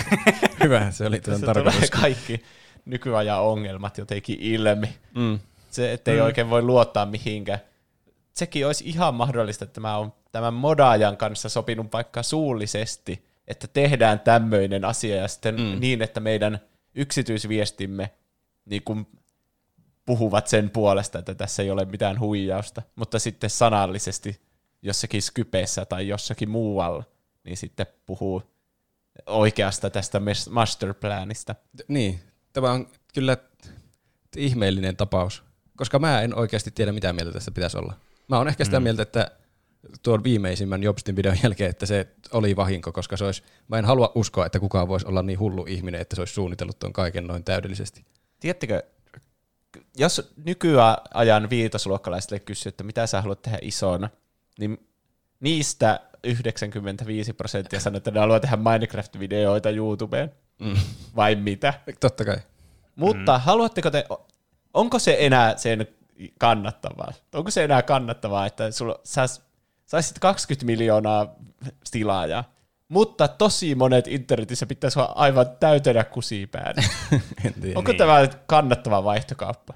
Ja suurin mm. osa sun ajasta ei mene Minecraftin pelaamiseen, vaan siihen, että sä fabrikoit näitä ennätyksiä ja draamaa sun ympärille. Ja sitä mm. se vaatii. Tämä on niin kuin Logan Paul silloin, kun se meni sinne jonnekin ihme itsemurhan metsään kuvaamaan niin. itse. Tämä on vastaava mm. tilanne, että luon draama silleen tietoisesti. Mm. Ja se on minun mielipiteeni. Okay. Niin. Se muutenkin tämmöinen niinku YouTube-draama, niin sinne, tai muutenkin niinku YouTubettajat, no tämä draama nyt on hyvä esimerkki tässä tilanteessa, niin se monesti jää niinku tajuamatta just, että kuinka niinku tavallaan tämmöisenkin voi niinku masinoida ja semmoista niinku generoida tavallaan niinku tietoisesti. Että kuinka niinku ison jupakan ja ison niinku hyödyn siitä saa, että luo tämmöisen aivan uskomattoman skenaarion tässä nykyajassa, kun ketään ei oikeasti kiinnosta vittuakaan, että joku tyyppi menee nytkin hautuumalle kuvaamaan tai hirttäytynyttä tyyppiä, kun mm. se spekulaatio ja tavallaan se draama on paljon kiinnostavampaa ihmisten mielestä. Ihan sairasta, mutta sellaista se on ja sitä se business on. Se on tuommoista niinku... Tuommoisen niin huippu-youtubettajien elämä on tuommoista kikkailua, ja yritetään miettiä ja käyttää suuri osa ajasta siihen, että miten saataisiin niin mahdollisimman raflaavaa niin juttua. Vähän niin kuin sama juttu, mitä niin tämmöiset iltapäivän lehdet tekee, että miten saadaan mahdollisimman raflaava otsikko tästä tyllisestä asiasta. Mm. Niin siinä on vähän semmoista samanlaista fiilistä, että se on niin kuin, YouTube on business, eikä tavallaan semmoinen, että sillä ihmiset nykyään niin pärjäisi mitenkään niin oikeina itsenään. Se on valitettavaa, mutta näin se niin mun näkövinkkelistä ainakin on. Niin, ja sä et ole netissä omana itsenä, paitsi tietenkin, jos sä oot Tuplahypyn juontaja. Niin tietysti. Vaan niin kyllä. Nämä kaikki, niin, nämä on hahmoja. Mm. Jopa vaikka te tykkäätte Carl Jobstista, niin senkin tilaajamäärä on kasvanut tämän takia. Ihan varmasti Ihan on. varmasti on. Koska kyllä. se saa vielä nämä kaikki Minecraft fanit sieltä kaksikymmentä miljoonastakin mm. tänne kanavalle. Ja tämähän on viisas tyyppi, kun tämä tykkää tästä meidän Dreamista niin paljon. Niin, se oli kyllä mm. aika puolueettomasti käsitelty se, se video, mutta siitä sai semmoisen kuvan, että se on itse sitä mieltä, että tämä Dream oli huijannut, mutta vahingossa. Ja totta kai mm. kaikki on mahdollista. Ehkä Dream on maksanut senkin, senkin että niin. joku kaksitoista miljoonaa sille, niin se tekee tämmöisen videon, jolla se puhdistaa Dreamin mide- nimen. Niin, kyllä. Siis onhan se mahdollista tietysti. Mutta noin niin. Niin, jotenkin siis mä en vaan jaksa uskoa siihen, että tämä olisi niin kuin tarkoituksella tehnyt tämän, koska tämä on, niin kuin, tämä on liian monimutkainen tämä koko suunnitelma. Niin tämä olisi varmasti niin. Lo, hal, hal, niin kuin tippunut tämä korttitalo jossakin vaiheessa, että tämä olisi niin kuin definitiivisesti paljastunut tämä huijaus. Mm. Ja siellä muitakin asioita on käynyt ilmi, mitkä vielä tukee sitä, että sillä on ollut ympärillä ihan hirveänä ihmisiä niistä yksityisviesteistä käynyt selväksi, että kaikki ihmiset on ollut sen ympärillä vakuuttamassa sitä Dreamin syyttömyyttä semmoisilla argumenteilla, joita se Dream sitten itse käytti siinä puolustusvideossaan. Että ne ei tullut edes siltä itseltään, vaan kaikki sen ympärillä keksi semmoisia aivan järjettömiä argumentteja. Mutta mm. se totta kai tietenkin korosti vielä niitä sen omilla valheellisilla keinoillaan. Ja huijaussyytöksiin ei välttämättä reagoi täysin rationaalisesti. Mutta tämä kyllä, pakko sanoa, että tämä Dream reagoi aivan täysin irrationaalisesti kaikkeen. Siis, niin. Jos, jos tämä oikeasti oli syytön tässä hommassa, tai et ei tiennyt, että sillä oli modit päällä, niin se hoiti tämän tilanteen ihan siis niin huonosti kuin kukaan voi hoitaa. Että mm. se on ainakin aivan perseestä, se koko tyyppi, vaikka se ei olisi huijannut tätä runia. Ainakin siihen niin, aikaan, en tiedä nykyään, ehkä se on parantanut tapansa ja on mahtava ihminen. Mm. Kun aloitti riitoja näiden moderaattorien kanssa ja uhriutui jokaisessa viestissä ja ei millään suostunut uskomaan, että sillä oli modit päällä siinä, vaikka kaikki väitti niin todistetusti, että sillä on modit päällä. Kaikki todisteet oli sitä vastaan. Mm. Ja se ei vaan niin. suostunut myöntämään sitä, vaikka se itse poisti sen modikansion sen pelin niin. jälkeen. Niin. Eikä se missään vaiheessa miettinyt, että siellä ne modit on siellä modikansiossa, minkä mä just poistin. Mm. Ja hulluna levitti väärää tietoa ympäriinsä. Siinä, mm. t- siinä Jobstin videossakin se ottaa hyviä pointteja, semmoisia seikkoja, että tämä Dreamin tarina voi olla totta, että sillä on, sillä on paljon semmoisia semmoisia oljenkorsia, joita se voisi käyttää, että tämä todistaa mun väitteen, mutta kun se käyttää niitä sillä lailla, että se valehtelee ne vielä seitsemän kertaa suuremmiksi. Että niistä mm. menee vielä jotenkin kaikki uskottavuus. Jep. Että itseään vastustavat kaikki pykälät kutistetaan ja vääristää jotenkin, ja itseään tukava, tukevat pykälät sitten korostetaan ja tehostetaan vielä valheilla. Niin se, Te- en ymmärrä. Teettekö te, mikä mulla tulee tästä Dreamistä mieleen, missä, mikä mä kuvittelen tämän tulevaisuus tulee olemaan? Donald Trump. Kyllä, poliitikko. Täydellisesti. Tiesit oikein. Yes. Tämä on siis aivan täydellinen tämmöinen niin kuin, siis poliitikko. Tämä, niin kuin mitään niin kuin järkevää ei tule ulos suusta ja kaikki vääristetään niin kuin omaan hyödyn mukaan. Ja, siis oli tapaus mikä tahansa, niin tämä joka tapauksessa todisti ainakin sen, että kuinka kusipää henkilö tämä niin kuin on. Niin. Ja mun mielestä, jos, jos sä oot niin kuin tehnyt sen, niin mitään merkitystä tavallaan sun niin kuin saavutuksilla tai muilla sitten on. Niin. Sä niin menetät täysin niin arvon. Varsinkin niin kuin, siis se, että sä oot niin kusipää, mutta sä, sä valehtelet kanssa näistä asioista jatkuvasti. Tämä on niin tämmöinen siis patologinen valehtelija suorastaan, että tämä niin kaikkeen pitää lisätä joku vale. Siltä se vaikuttaa. Niin, niin eihän se niin kuin, eihän tätä henkilöä ei vaan voi ottaa tosissaan. Niin. Onko sillä loppupeleissä merkitystä? Oliko se runi huijattu vai ei? Jos niin. Siihen ei kannata luottaa mihinkään, mitä se ikinä sanoo. Niin, kyllä. Että tämä niin kuin, siis Tää, tää kyllä vaan niinku haiskahtaa vaan semmoista haettua huomiota. Niinku. Mm. Tää on jotenkin niinku surullista, mä sanoisin. Surullista. Se on, silleen mä sanon. On kyllä huomioitava myös, että tätä Dreamiäkin vastaan tuli aivan hirveänä kaikkea väärää informaatiota. Että kaikki mahdolliset niin. YouTuberit teki niin. videoita, joissa oli virheitä täynnä ja väitti asioita, mm. jotka ei ollut totta, niin se voi olla kyllä sille Dreamillekin melko turhauttavaa, että miten sitten siihen reagoi, kun tulee joka tuutista vaan kauheita valheita itsestä. Niin, jep. Tässä aiheessakin on varmasti kaikki tiedot aivan väärin. Että tämän aiheen opetus, että älkää uskoko ikinä mihinkään, mitä missään sanotaan. Niin, varsinkin netissä jotkut influencerit, kun sanoo teille jotakin, niin älkää ikinä uskoko niitä, ne on aina rahan perässä. Kyllä. Niin, ei ikinä kannata semmoista, niin kuin tämän seuraajat on varmasti semmoisia tosi toksisia, jotka hyökkää kaikkien kimppuun. Jotka mm. väittää, että se ei, väittää, että se huijastaa jotain, ja sitten ne hyökkää sen kimppuun. Et ketään ei kannata sille sokeasti uskoa. Tämä on niin. vähän niin kuin Donald Trump-tilanteessa, että vaikka se sanoisi mitään, niin kaikki sen republikaanikannattajat uskoo sitä. Mm. Niin kannattaa kaikki asiat niin kuin miettiä sille yksilöinä, kaikki asiat. Jotkut tyyppihän ei ole ikinä hyvää tai pahaa pelkästään, mm. vaan kaikki niin. tekee hyviä ja pahoja asioita. Tässä nyt ei kannata kenenkään sokeasti puolustaa sitä. Eikä vastustaa mm. sitä, vaan miettiä sitä silleen, tiedätkö, tämä teko saattaa olla oikein ja tämä saattaa olla huijattu ja kaikkea semmoista. Miettikää niin. järkevästi ihmisille. Ottakaa niin. rokotteen. Kyllä. Ja pitäisi miettiä jotenkin aina faktojen pohjalta, eikä että mm. te, te, kuka influensseri sen sattuu sanomaan. Vaikka mäkin nyt tietenkin uskon Carl Jobstia enemmän kuin Dreamia, koska se on mun mielestä luotettavampi lähde.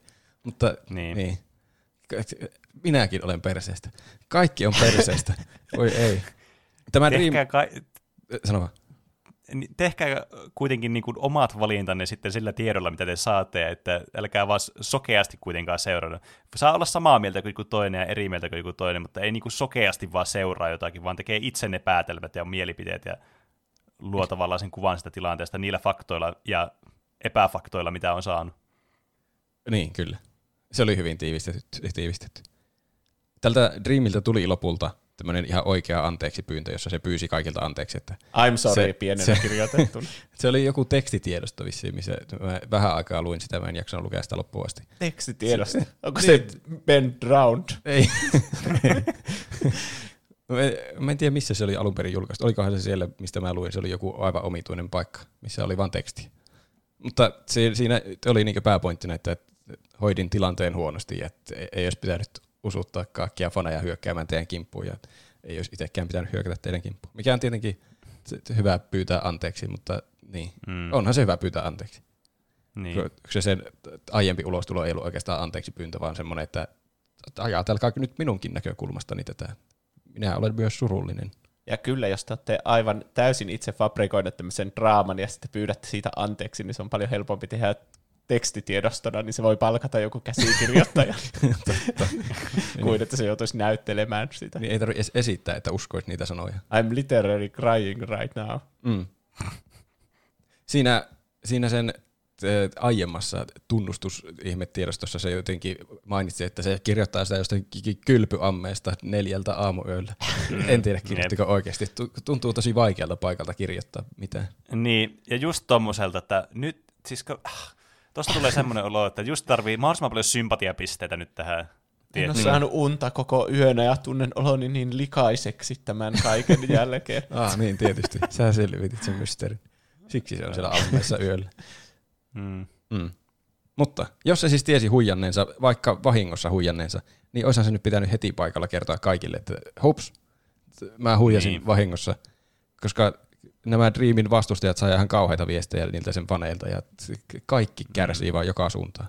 Ja toiseenkin suuntaan niin. Dream sai kauheita viestejä muiden Dreamin vastustajilta. Tässä on mahdollista, että kaikki oli alun perin väärässä ja koki kauheaa vihaa joka puolelta ihan turhaan. Kun oltaisiin vaan ymmärretty asiat oikein alusta asti, niin kaikki voisi olla hyvin. Voi kauhea. Hmm. Mutta Dream selvästi huijasi ja hoiti tämän jälkipyykin aivan niin huonosti kuin voi hoitaa. Mutta saatte nyt, saatte nyt lopullisesti päättää, mihin tämä aihekin päättyy. Oliko tämä Dreamin huijaus tahallista? Mä sanon, että kyllä. Onko Pene sanon, vielä et, ei kannalla? Mä sanon, että, että alustavasti ei, mutta... sitten niin kuin, tämä tilanne on hyödynnetty maksimaalisesti sen jälkeen. Okay. Mä oon varma siitä, että tämä on tiennyt tämä niin kuin, joskus jo niin kuin, tiedätkö, joulu-tammikuussa tämä, että se on ollut se modi siellä, mutta niin. se on vaan pelannut tätä sen peliä tähän asti. Joo, mä oon aika samalla linjalla kuin Pene. Ei, ei se ole voinut täysin suunnitella alusta sitä hommaa, se olisi aivan hullua. Mutta ei se ole myöskään hoitanut niin hyvin sitä tulostuloa kuin olisi pitänyt. Mm. Miettä... Ehkä tätä ei kannata enää jatkaa. Tätä voisi jatkaa ikuisesti. Tätä, tätä voisi väittelyä. Jatkaa. Niin. Oliko, Oliko sulla vielä pointti? Muita näitä speedrunneita draamoja tähän? Ei, tässä, tässä on vaan tämä yksi. Mulla oli tarkoituksena aluksi, että voisi muutaman semmoisen speedrun-draaman ottaa ja käydä sitten läpi jotakin. Kolme hauskaa draamaa, mutta mä rupesin käymään tätä läpi, niin tuli aika, aika äkkiä selväksi, että eihän tähän mm. mahu enää mitään muuta. Hyvä, että tämäkään mahtuu kokonaan tähän osioon. Niin. Tämän jakson nimi tulee olemaan suuri Minecraft-huijaus. Kyllä. Niin. Ja tämä on kuitenkin ajankohtainen, niin siinä mielessä niin kannattaa on hyvä, että tästä sitten voi keskustella pidemmältäkin. Ja näin mekin hyödytään tästä internet-draamasta. Saadaan niin. tuhansia tuhansia seuraajia tästä. Niin. Nyt se joutuu vastaamaan Kyllä. meidän tähän podcastiin. Että Niinpä. Me, mitä syytöksiä me tehtiin nyt ilman perusteita. Kuulitko niin. Dream?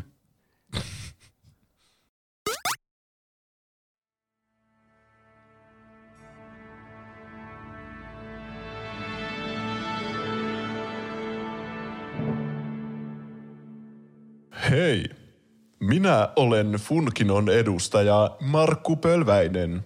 Nyt kun rajoitukset hellittävät hieman, voimme valmistautua taas nauttimaan yhdessä Funkinon uskomattomista elokuvaelämyksistä.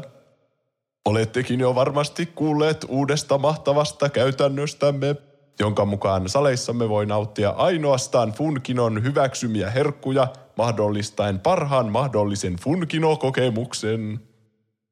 Meillä on ilo kertoa, että Funkinolla olemme kehittäneet tätä toimivaksi todettua konseptia vielä entistä pidemmälle.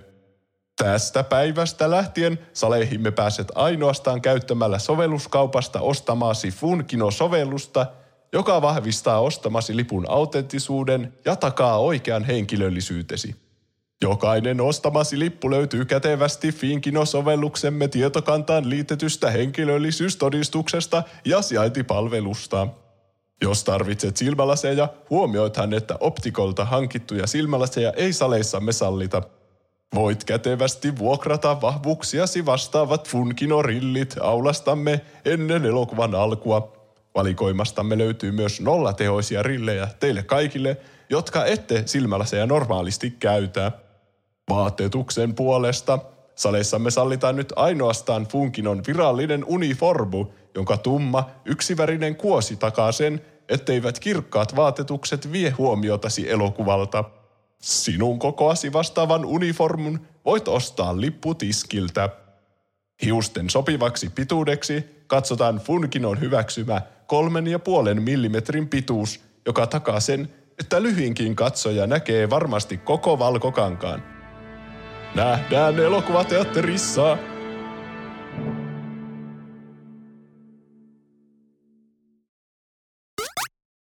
Tervetuloa takaisin. Siihen oli hauska katko. Päästään tuosta hullusta räntistä, kaikkien saadaan sykkeet alas ja mennään Juuson johdolla Michael Bayn maailmaan rauhoittumaan. Ainakin jossain määrin Transformereista puhe. Niin, sulla tulee ekana Michael Bay-elokuvat mieleen Transformersista. E- e- ainakin se, se oli sopivan semmoista, semmoinen räjähdysherkkä sana. Se on kyllä paljon räjähteitä. Tiesittekö, että tätä on toivottu neljä kertaa, tätä Transformers-aihetta? En. Se tekee sitä Aha, aika toivotun aiheen. No kyllä. Mä löysin tuolta Miro, Tehippi, Eino ja Onska Pelaa on toivonut tätä ainakin. Okei. Okay. Transformers alkoi jo kahdeksankymmentäneljä, paljon ennen Michael Bayn syntymää. Kyllä, niin kai se teki. Se on amerikkalaisen Hasbron se lelu-juttu. Ne lelut on robotteja, ne saa muuttaa autoiksi ja kaikki. Ne oli alun perin siis leluja. Ko. Joo, nämä tuotiin Japanista, jossa tämmöinen niin Takara Tomy lelufirma teki leluja japanilaisille markkinoille, jotka osasivat muuntautua roboteista joksikin esineiksi. Okei. Okay. Niillä oli kaksi erilaista sarjaa, jotka oli Diaclone ja Microman. Toiset niistä muuttuu semmoiseksi kulkupeleiksi, mitkä tulee varmaan aikana Transformersista mieleen. Mm. Ja sitten mm. toiset muuttuu yksikin arkipäivisiksi esineiksi, kuten kasettisoittimeksi. Se on paljon hauskempi idea. Niin. Ja sitten niitä pystyy piilottamaan. Niin vaikka siitä tuli yksi yhteen niin V H S-kasetin kokoinen vaikka jostakin Transformerista. Aika hauska. Mutta se on jotenkin paljon hauskaa. Se on mun mielestä ollut aina outo idea, että robotista tulee auto. Miksei, niin. miksei sitä voi tulla kaikki muu? Tämä joku mik- muu ajoneuvo. Voisi olla robotti. Niin. Voi, voiko ne olla muita ajoneuvoja kuin autoja? Voi olla. Aha. On näitä kaikenlaisia ajoneuvoja. Niin, Hasbro sitten toi nämä Amerikkaa sieltä Japanista nämä lelut, ja sitten keksi niiden ympärille sen kaiken juonen, ja antoi niille nimet ja kaikkea, ja yhdisti nämä kaksi nämä. Diaclonin ja Micromanin yhdeksi ja sitten brändisen Transformersiksi. Hmm. Ja sitten niitähän on Autobotteja ja Decepticoneja ja sitten ne taistelee jostakin ihme Cybertronin herruudesta tai jotain. Onko hmm. Autobotit hyvien puolella? Joo. On. Ja Decepticonit oletettavasti pahoja, pahoja tyyppejä. Kyllä. Kyllä. Ja ne osaa muuttaa ajoneuvoiksi, aseiksi, jotkut muuttuu eläimiksikin. Tai oh. sitten on ollut kaiken maailman mm. mäkkärin lelutransformereita, jotka muuttuu vaikka hampurilaisiksi, mutta se on oikeasti robotti. Niin, ja sitten Marvel teki sarjakuvan silloin kahdeksankymmentäneljä näihin liittyen, että nyt näille keksitään nämä taustatarinat ja nimet kaikille hahmoille. Tuotiinko niitä kaksikymmentäkuusi semmoista eri lelua sieltä Japanista? No. Ja sitten niille keksittiin nimet ja myöhemmin niitä tuotiin lisää ja jopa eri valmistajien, että ei ollut enää tämä Takaran kaikki, vaan kaikki mahdolliset robotit, jotka muuntautui joksikin, niin tuotiin jenkkeihin ja kutsuttiin Transformeriksi. Aivan. Ne lelut on siis vaan niitä japanilaisia, ja sitten niihin laitettiin tarra kylkeen, että joku Autobottien logo vaikka, niin tämä on nyt Transformeri. Ai. Keksittiin uusi nimi, joku semmoinen, kun Japanissa ne nimet on aina joku kasettemannu, ja sitten se on se, se kasetti soitin. Mutta sitten kun se tuotiin jenkkeihin, niin siitä tuli vaikka Soundwave, joka tekee ää, kaikenlaisia ääniä kehostaan, ja paineaaltoja ja kaikkea. Mm. Kuulostaa kyllä menevämmältä. Niin. Ja sitten tehtiin tämä T V-sarja kanssa, josta on tullut kaikenlaisia iteraatioita aina siitä kahdeksankymmentäneljä vuodesta alkaen. Mm. Katsoitteko te mitään Transformersia? Olen varmasti joskus katsonut jotain Transformersia, mutta en muista yhtään mitään. Mulla on semmoinen fiilis, että mä joskus lapsena katsoin Transformers-sarjaa, ja musta tuntui, että se oli se kahdeksankymmentäluvun sarja, mitä tuli joskus katsottu. Hmm. Hmm. Mä katsoin tämmöistä kuin Transformers Armada, joka tuli M T V kolmelta vuonna kaksituhattakolme kaksituhattaviisi. Siinä oli semmoisia pieniä transformereita, jotka tunnettiin nimillä Minicon. Aha. Ja ne osas muuttaa joksikin aseiksi. Tai ne oli niinku ajoneuvoja muistaakseni kanssa, että vaikka joku helikopteri. Ja sitten se muuttui joksikin tykiksi, mm. ja sitten sen pystyi laittamaan semmoisen ison transformerin kätteen, että hahaa, nyt on ammosua tällä tykillä. Okay. Ja tuokin oli tuttu. Tuo, mä muistan tuon sarjan kanssa. Si- siitä ajalta mulla on näitä leluja ainakin itsellä, että oli niitä minikoneja, jotka oli semmoisia halvempia, ja sitten niin, muutama semmoinen isompi transformeri. Hmm. Mä, mulla on niin nolo tarina kymppileiriltä Transformersiin liittyen, Oi. Joka haluaa kertoa. Täydellistä. Ai vitsit. Nyt tulee sitä toivottua lapsuuden nolot hetket. Niin. Mä olin kymppileirillä, se on siis semmoinen uskonnollinen leiri lapsille, jotka täyttää sinä vuonna kymmenen. Mä en tiedä, onko se niinku joku Oulu-juttu vai kansainvälinen vai mikä se onkaan. En ole ikinä ajatellut. No kuitenkin, sinne mentiin jonnekin Rokualle. Ja mulla ei hirveän ollut kavereita siellä. Niin mä, ettiin, mä olin ottanut ruuan tarjottimelle ja ettiin, mihin mä istun. Niin siinä oli jotkut kolme poikaa. Oi, ei. Ja sitten mä kuulin, kun ne jutteli miniguneista. Ja sitten kaikki, että aah, sitten se ampuu näin. Ja sitten mä menin siihen niiden pöytään ja tuli heti juttelemaan, että ah, puhutteko te Transformersista? Kun mä luulin, että ne niinku tarkoitti minikoneja, näitä pieniä Transformereja. No. Ja sitten oli silleen, mitä vittua, lapsellista. Niin. Oi, mä odotin, että sulta lätkäistään ne ruuat pois sieltä tarjottimelta, kun sä aloitit sen jutun, että mä otin ruuat tarjottimelle ja sitten mä näin kolme poikaa. Näin, mutta silleen, että katselin, että minne menisi istumaan ja sitten mm, ajattelin, niin. että nuo on mm. samanikäisiä ja ne tykkää myös Transformerseista, niin mä menin niiden kanssa. Menikö sä sitten niiden kanssa? Joo. Ja okay. sitten kun ne sanoikin, että ne ei puhu Transformersista, vaan miniguneista, niin kuin normaalit kymmenenvuotiaat ilmeisesti, toisin kuin Transformersista. Niin sitten mä olin vaan hiljaa koko syömisen ajan, kun en mä tiennyt edes mikä on minigun. Aa, aivan. Joka on semmoinen iso konekivääri. Kyllä, semmoinen pyörivä ase. Niin. Sen mä oon oppinut vaan peleistä. Ja eikö olekin, jos ei yhdeksänvuotiaana saa innoissaan olla Transformersista, niin ei sitten ikinä. Ei. Ehkä se on sitten, että ei ikinä.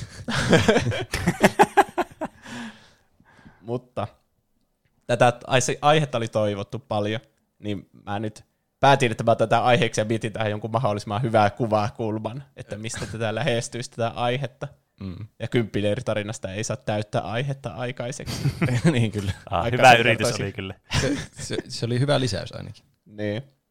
Niin mä huomasin, että tämä alkuperäinen sarja, joka on alkanut kahdeksankymmentäneljä, niin on tosi kummallinen.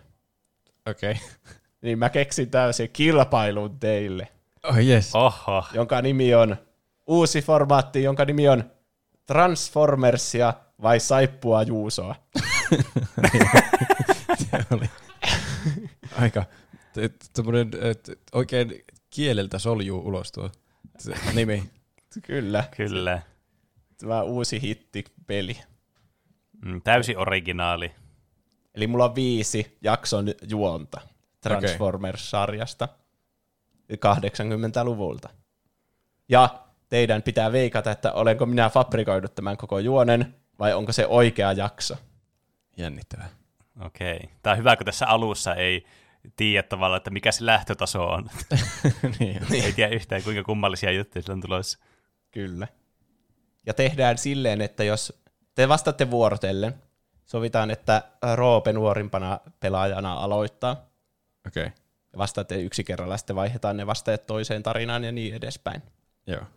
Ja jos vain toinen teistä vastaa oikein ja toinen väärin, niin se oikein vastannut saa mahdollisuuden tuplata. Voi kauhean. Aha. Jolloin kysytään Transformers trivia-kysymys. Ja jos no, tuplaaminen melkein epäonnistuu, niin menee nollaan. Ja jos niin, ei koko piste nolla, vaan siltä kierrokselta. Äh.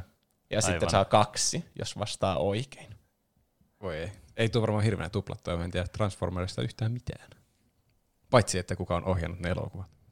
Kohta tiedät. Mm. Saanko mä kysyä yhden kysymyksen ennen kuin aloitetaan? No. Mistä ne Transformerit niinku tuli sen tarinan mukaan? Onko ne jotakin se, avaruusolentoja? Se selviää näistä Ai. viidestä jaksosta. Okei. Okay. Tai sitten minä olen tai itse sitten keksinyt niin niille taustatarinan, ette voi ikinä tietää. Kyllä. Jompi kumpi. No niin, haluatteko aloittaa? Haluan. Kyllä, en malta odottaa. Megatron johtaa hyökkäystä Autobottien tukikohtaan mukanaan Starscream, Basso ja Rumble. Vaikka Decepticonit onnistuvat jo murtautumaan tukikohdan suojakentän läpi, tilanne kääntyy pian Autobottien eduksi. Kun Ironhide onnistuu avaamaan läheisen padon ja ohjaamaan virtauksen kohti hyökkäävää joukkoa. Decepticonit lähtevät perääntymään Bassovin vielä ilkkuessa Autobotteja. Hot Rod, Optimus Primein kielosta huolimatta, pyrkii vielä hyökkäämään perääntyvä, perääntyviä vihollisia kohti, mutta saa osuman ja tekee rajun laskun maan pinnalle. Prime kutsuu Autobotit koolle suunnitelmanaan lähteä keräämään energonia valitun ryhmän kanssa ladatakseen suojakenttä takaisin käyttövalmiuteen. Hot Rod ilmoittautuu vapaaehtoiseksi, mutta Prime ilmoittaa välittömästi, että viimeisimmän tempauksen vuoksi hänellä on muita suunnitelmia tämän varalle. Raivostunut Hot Rod katsoo sivusta, kun muut astuvat Arkin kyytiin. R C kertoo toimivansa oppaana sillä välin, kun muut Autobotit ovat Energonin perässä. Hot Rod ja R C matkustavat Andaliitteen asuttamalle Kyronin kylpyläplaneetalle, jossa heidät otetaan vastaan R C:n valitsemaan huoneistoon. Hot Rod osoittaa turhautumistaan Primin päätöksen ja avaa tulen huoneiston sisällä. R C koittaa rauhoitella häntä, mutta meteli kiinnittää lähettyvillä olevan Frenzin huomion, joka säntää kohti Charia. Arsi johdattaa. Tää on hyvä, tässä on niin paljon nimiä. Niin paljon nimiä, että ei pysy millään perässä. Arsi johdattaa vastahakoisen Hot Rodin kuumille lähteille. Parivalikon saavuttua Autoboteille varattu lähde on kuitenkin isokokoisen Andaliitin valtaama. Hot Rod huutaa Andaliitille, joka huutaa takaisin omalla kielellään. Kahden kuumakallen riitely saa Arsiin nolostumaan. Samaan aikaan Kyronille saapuneet Starscream, Basso, Rumble ja Frenzy kuulevat riitelyn. He löytävät Arsiin sekä yhä Andaliitin kanssa huutokilpailua harrastavan Hot Rodin. Alkaa taistelu, joka Hot Rodin kovasta yrityksestä huolimatta päättyy pikaisesti Autobottien tappioon. Autobottien romanttisesta kylpylähetkestä huvittuneet Decepticonit poistuvat paikalta otettuaan Arsiin mukaansa vangiksi ja jättävät tajuttoman Hot Rodin makaamaan lähteen viereen. Herätessään Hot Rod huomaa vierellään Andaliitin, jonka kanssa oli riidellyt aiemmin. Tokkurainen Hot Rod päättelee, että Andaliitti on jäänyt suojelemaan häntä. Hot Rod etsii hätäisesti katseellaan Arsiita, samalla syytellen itseään tapahtuneesta. Andaliitti osoittaa jalallaan läheisiä kukkuloita kohti, jolloin Hot Rod pomppaa pystyyn, kiittää avusta ja lähtee kohti Olion osoittamaa suuntaa. Hot Rodin yllätykseksi Andaliitti lähtee seuraamaan häntä. Samaan aikaan Starscream, Basso ja Rumble nauttivat olostaan kuumassa lähteessä, jonka he olivat löytäneet luolan sisältä.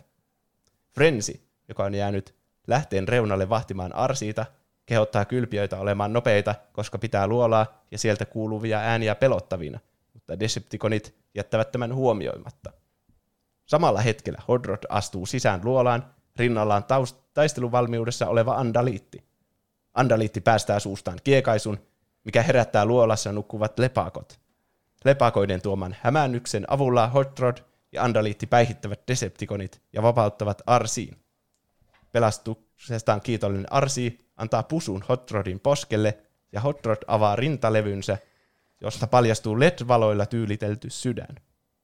Hot Rod ja Arsi viettävät lopun aikansa Kyronilla nauttien rauhasta ja rentoutuksesta. Hot Rod oppii olemaan harkitsevampi teoissaan.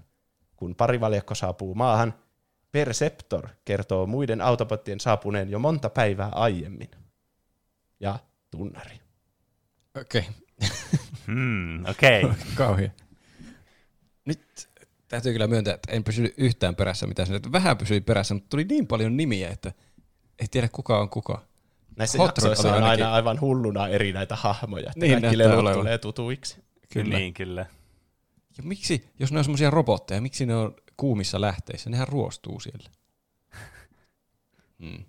Tämä tois kyllä, että et, pitäisi olla joku vertailukohta, että kuuluisi jonkun Juuson keksimän tarinan, että tietäisi, että onko ne minkälaisia. Mä sanon, että tämä oli oikea tarina.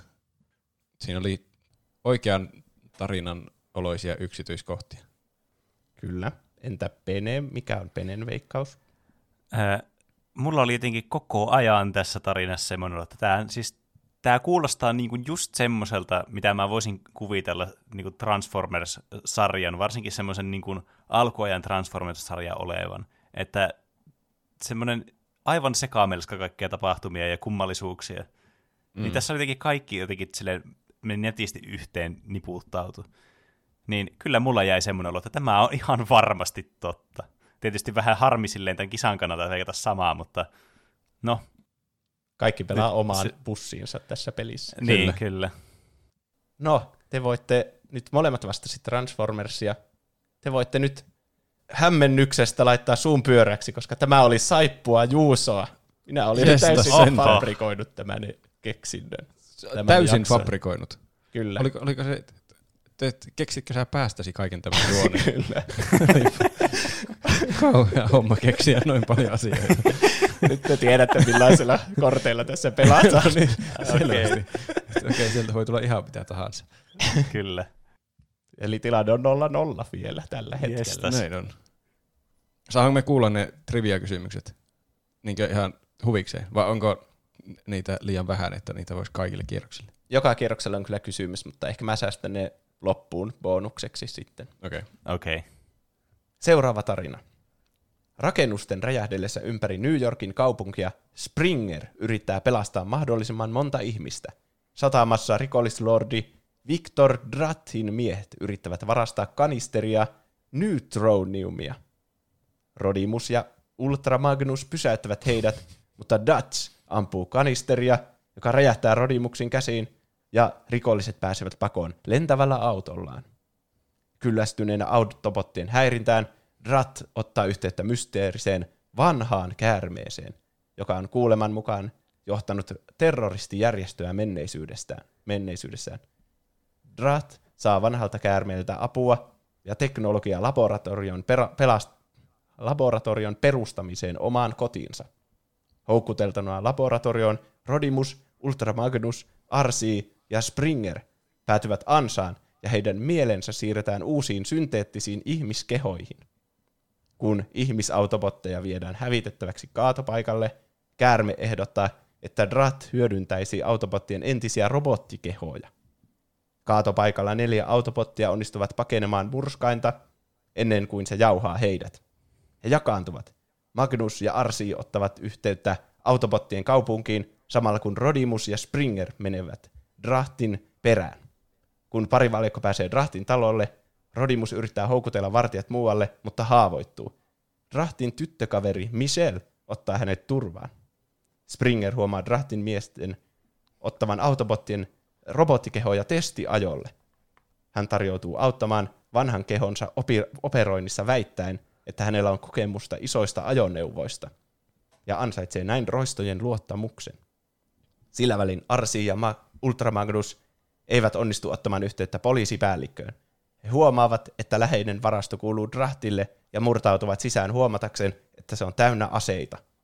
Arsi kompastuu hälyttimeen ja heidän toimensa keskeytetään heidän vanhoja kehojaan kuskaavien roistojen toimesta. Magnus uhkaa roistoja granaatilla, jolloin Arsi onnistuu pakenemaan, mutta tulee itse kaapatuksi Datsin toimesta.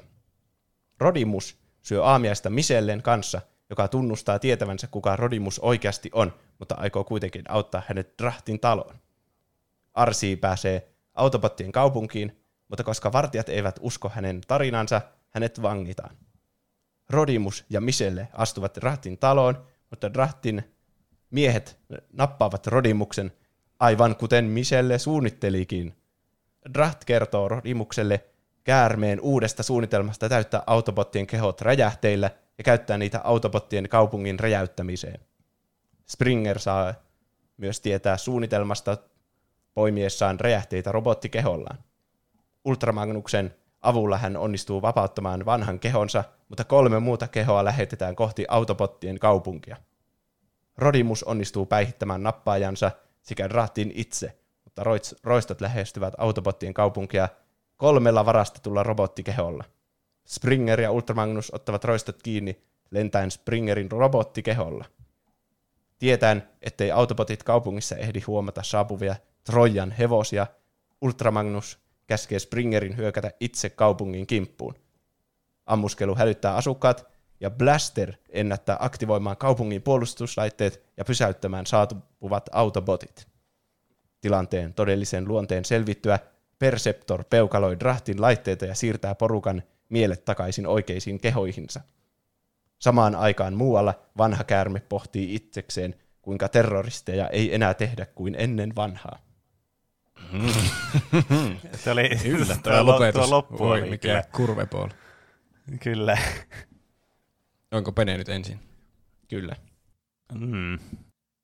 Tuo oli kyllä siis tässä oli niin paljon käänteitä, että jotenkin niin kuin, tämä olisi tosi työlästä keksiä tämmöiset käänteet ja niin. Jotenkin niin hämmentävää juoni. Mutta niin siinä S-työssäkin oli. No se on kyllä ihan totta. Mutta siinä oli ehkä jotenkin vähän suora selkosempi, se meni niin kuin semmoista linjaa pitkin, mutta tässä mennään niin kuin ihan joka suuntaan vaan. Hmm. Hahmot menee sinkoilevaan ees taas, jää kiinni ja ei jää kiinni ja siellä siirtyy tietoisuudetkin eri kehoihin ja vaikka mitä. Kyllä tämä on niin absurdi jakso, että tämä on ihan oikea jakso. Tämä, tämä, jotenkin niin kuin, tämä tuntuu niin feikiltä, että tämä ei voi olla feikki. Mm. Mä oon melkein samoilla linjoilla.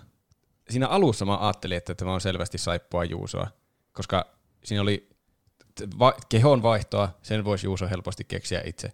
Että se on hauska idea, että robotit menee ihmisten kehoihin. Mutta voisi olla oikeassakin sarjassa tietenkin joku keksinyt. Ja sitten siellä oli semmoinen joku murskauslaite, johon joku meinasi melkein joutua. Se kuulostaa semmoiselta James Bond-maiselta pahiksen semmoiselta loukulta, mihin joku voisi, niin kuin Juuso voisi keksiä jonkun robotin joutuvan melkein, mutta ei kuitenkaan joutua. Mutta sitten se loppu alkoi mennä kyllä niin sekavaksi, ja siellä tuli semmoisia ohimeneviä lauseita, ja tuommoisia, niin, justiin semmoisia, että jäi kiinni, ja toisaalla hänkin huomasi tämän tapahtuneen, mutta sitten myös täällä tapahtui tämmöinen räjähdys. Että kai pakkohan tuolla oli oikea jakso, ja tuo on vaan joku hämäys tuossa lopussa, että tuohon aikaan terroristeja käsiteltiin lastenohjelmissa noin kevytmielisesti. Kyllä se on oikea jakso. Eli jälleen molemmat veikkaa, että oikea jakso. Joo. Mm. Tämä oli oikea Transformers-jakso. Yes. Nonni. Eli tilanne on yksi yksi, kun siirrytään kolmanteen tarinaan. Entä se tuplaus? No vaan jos toinen saa oikein, ai, niin se pääsee tuplauskierrokselle. Aivan. Totta. Niin, se on niin semmoinen, että jos yrittää, haluaa karkumatkalle tai ottaa kiinni. Aa. Niin. Seuraava jakso. Saturnuksen kuun, Titanin. Kansalaiset elävät orjuudessa pääastrologi pappi Jeron tyrannimaisen vallan alla. On tullut aika kerätä kolehti, ja titaanit, Titanin kansalaiset, tuovat osuutensa taivasjumalan patsaan jalkojen juureen.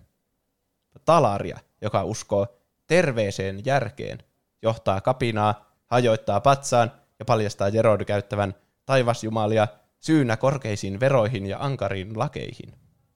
Samaan aikaan Astrotrain, Starscream ja Trust kyydissään, jahtaa kosmosta avaruuden halki. Kosmos soittaa Autobottien tukikohtaan ja kertoo Optimus Primelle keräämästään energiadatasta. Lähetyksen aikana hän saa osuman ja tekee pakkolaskun Titanin pinnalle. Titaanit ovat kerääntyneet tulen ympärille Talarian yrittäessä vakuuttaa heille, että taivasjumalat ovat harhaa. Samalla hetkellä Kosmos syöksyy maahan ja Jero käyttää sattumusta hyödykseen saadakseen takaisin paikkansa johtajana. Astrotrain, Starscream ja Trust laskeutuvat temppelin eteen ja kuulevat Talarian ja Jeron kamppailun. Astrotrain päättää esittää Titanien ylijumalaa orjuttaakseen heidät. Starscream ja Trust pystyttävät tajuttamaan Kosmoksen temppelin uudeksi palvonnan kohteeksi särkyneen patsaan paikalle. Astrotrain poistaa Kosmoksen tietovaraston ja huomaa irrotetun kaapelin, joka estää häntä kutsumasta apua. Astrotrain ei kuitenkaan huomaa, että Talaria on katsellut hänen toimiaan.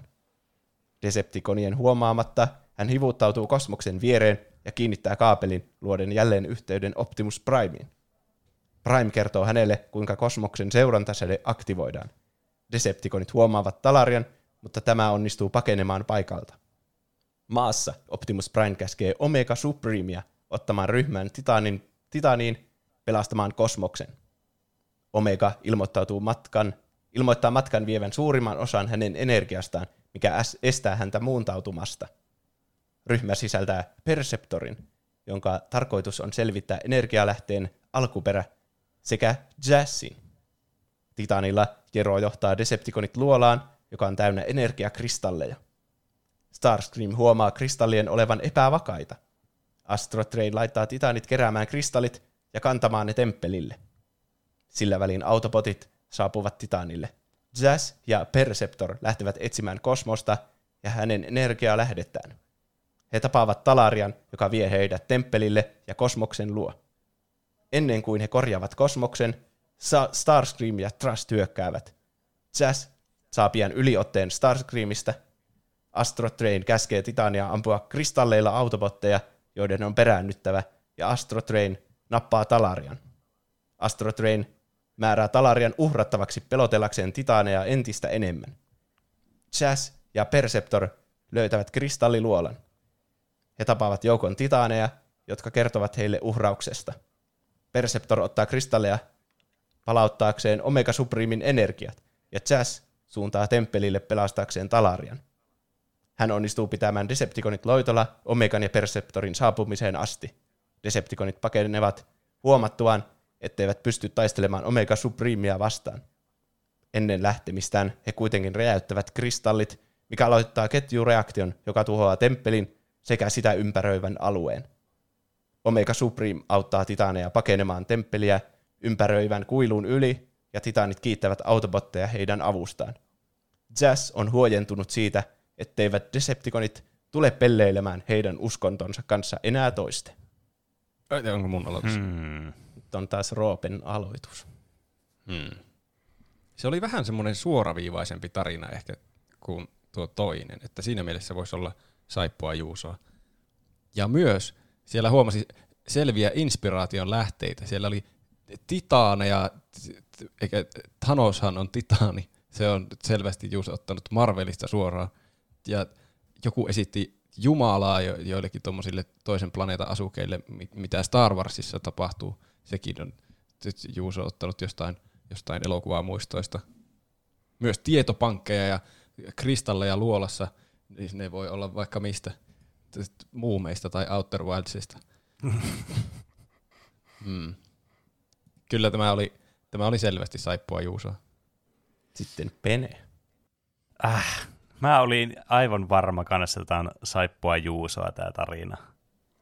Mutta tämä kuulostaa siis liian semmoiselta, se, semmoiselta niin kuin, tommoiselta science fiction action lasten ohjelmalta. Tämä oli liian semmoinen niin kuin järkevä tarina siihen nähden, että tämä voisi olla oikeasti tuo. Tämä tuntuu jotenkin sille, että tämä on niin kuin helposti fabrikoitu, että Juuso pystyisi tekemään tämmöisen. Mm. Ja Mut, sitten vielä tuommoinen uskontokritiikki samalla. Niin, kyllä. Näissä on aina joku opetus kuitenkin näissä jaksoissa. Paitsi että siinä äskeisessä jaksossa ei ollut muuta kuin, että terroristit ei ole näin niin kuin ennen vanhaa. Kyllä. Mutta tota, hmm. mä haluaisin ehkä sanoa tätä tota saippua Juusoa, mutta jotenkin niin kuin, tässä on kuitenkin semmoinen, niin kuin, tämä voisi ihan hyvin olla oikea jaksokin. Ja mä en halua nyt kompata Roopea tässä kysymyksessä, niin mä veikkaan, että tämä on oikea jakso. Se on tässä pelissä tämä pahin osa, että se voi olla saippua Juusoa, tai sitten se voi myös olla se oikea jakso. Sitä ei niin, tiedä. Kyllä, se on jompikumpi. Mm. Niin se peli menee. Kyllä. Eli Roope veikkasi saippua Juusoa, Pene veikkasi Transformersia. Joo. Kyllä. Ja tämän kierroksen oikea vastaus oli Transformersia. Ai että. Yes! Kannatti. Aivan oikea jakso oli kyseessä. Haluaako Pene koittaa tuplausta? Niin sillä pääsisi kyllä hyvin niin kuin etumatkalle nyt tässä. Tässä niin, että jos haluat Do tietää, it. Niin tässä tulee kysymys, jossa on neljä vaihtoehtoa, joista yksi on oikein. Okei. Okay. Mutta jos mä vastaan väärin, mä en vielä jää tappiolle tässä, että mä oon vielä tasoissa Roopen kanssa. Että siinä on se hyvä puoli sitten olemassa kyllä. Jos kyllä. Mä vastaisin oikein, niin se olisi kyllä aika kova liidi. Et sitten olisi melkein pakko Roope vastata yksin oikein ja saada tämmöinen tuplaus. Kyllä mm. mä, se on tupla, se ei pelaa joka pelkää. Klassinen win-tie situation. No niin, kyllä. Kysymys kuuluu näin. Miksi Decepticonien johtaja Megatron alun perin osasi muuttua? A. Walter P kolmekymmentäkahdeksan pistooliksi. B. F viisitoista Eagle taisteluhävittäjäksi. C. M yksi Abrams taistelupanssarivaunuksi. Vai D. viideksi pienemmäksi transformeriksi konstruktikoneiksi. Oho. Hmm. No, niin alun perin, mitä täällä, onko tämä niin kuin siinä alkuperäisessä missä tuotoksessa? Tämä on se ensimmäinen Japanista tuotu lelu, joka tuotiin ja nimettiin Megatroniksi. Okei. Okay. Ja tämä oli myös siinä sarjassa. Sama muu- no. muutos. Mä veikkaan, että tämä niinku leluuna, niin tämä pienemmiksi osiksi tämä muuttuminen ei jotenkin niinku mätsää nyt tähän.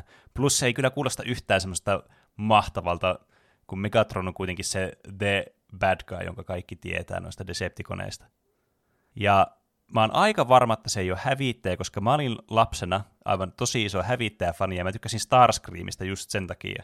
Ja mä en muista tykäneeni tästä niin, Megatronista niin paljon, joten mä veikkaan, että se ei ole myöskään hävittäjä. Joten se jättää pistoolin ja tankin. Ja pistooli jotenkin kuulostaa siltä, että vaikka aluksi puhuttiin siitä, että ne oli niinku mitä tahansa objekteja, niin jotenkin sekin, se ei nyt niinku kuulosta kovin eeppiseltä yhtään. Ja jotenkin silleen vähän kyseenalaiseltakin. Tietenkin tuohon aikaan niin oli vähän eri asia nämä lasten lelut, lelupyssytkö, mitä ne nykyään on, mutta kuitenkin jotenkin se ei, niinku, se ei resonoi samalla tavalla kuin tuo tankki. Mä oon ihan varma, että mä oon nähnyt sen tankkina joskus. Niin mä vastaan sen Abramsin. Sä vastaat M yksi Abrams taistelupanssarivaunu. Kyllä. Mielestäni on hauska ajatus. On tuo sitten oikea tai väärä vastaus, että se muuttuisi tankiksi. Yleensä muuttuu joksikin nopeaksi autoksi tai lentokoneeksi, niin se muuttuu joksikin hitaaksi. Kauan ampuu. Puff. Peneen epäonneksi Megatron muuttui alun perin Walter P kolmekymmentäkahdeksan pistooliksi. Aa, ja se on aivan oikea, niin oikean elämän pistooli siis. Mm, kyllä. Aika erikoinen kyllä lelu niin. Tai semmoinen lasten tuotos. Ja tämä toimii siinä sarjassa tosi hassusti, koska se... Se on niinku oikean elämän pistoolin kokoinen, se lelu, kun se muuttuu. Mutta siinä sarjassa se ei oikein ole järkeä, että se iso robotti muuttuu semmoiseksi isoksi pistooliksi. Että se Megatron pystyy myös vaihtelemaan kokoa pistoolimuodossa. Että se muuttuu pistooliksi ja esimerkiksi Starscream pystyy ottaa sen käteen ja ampua sille. Tuo ei kuulosta yhtään semmoiselta, että olen johtaja. Ampukaa minulta. Niin. Tuo on siis...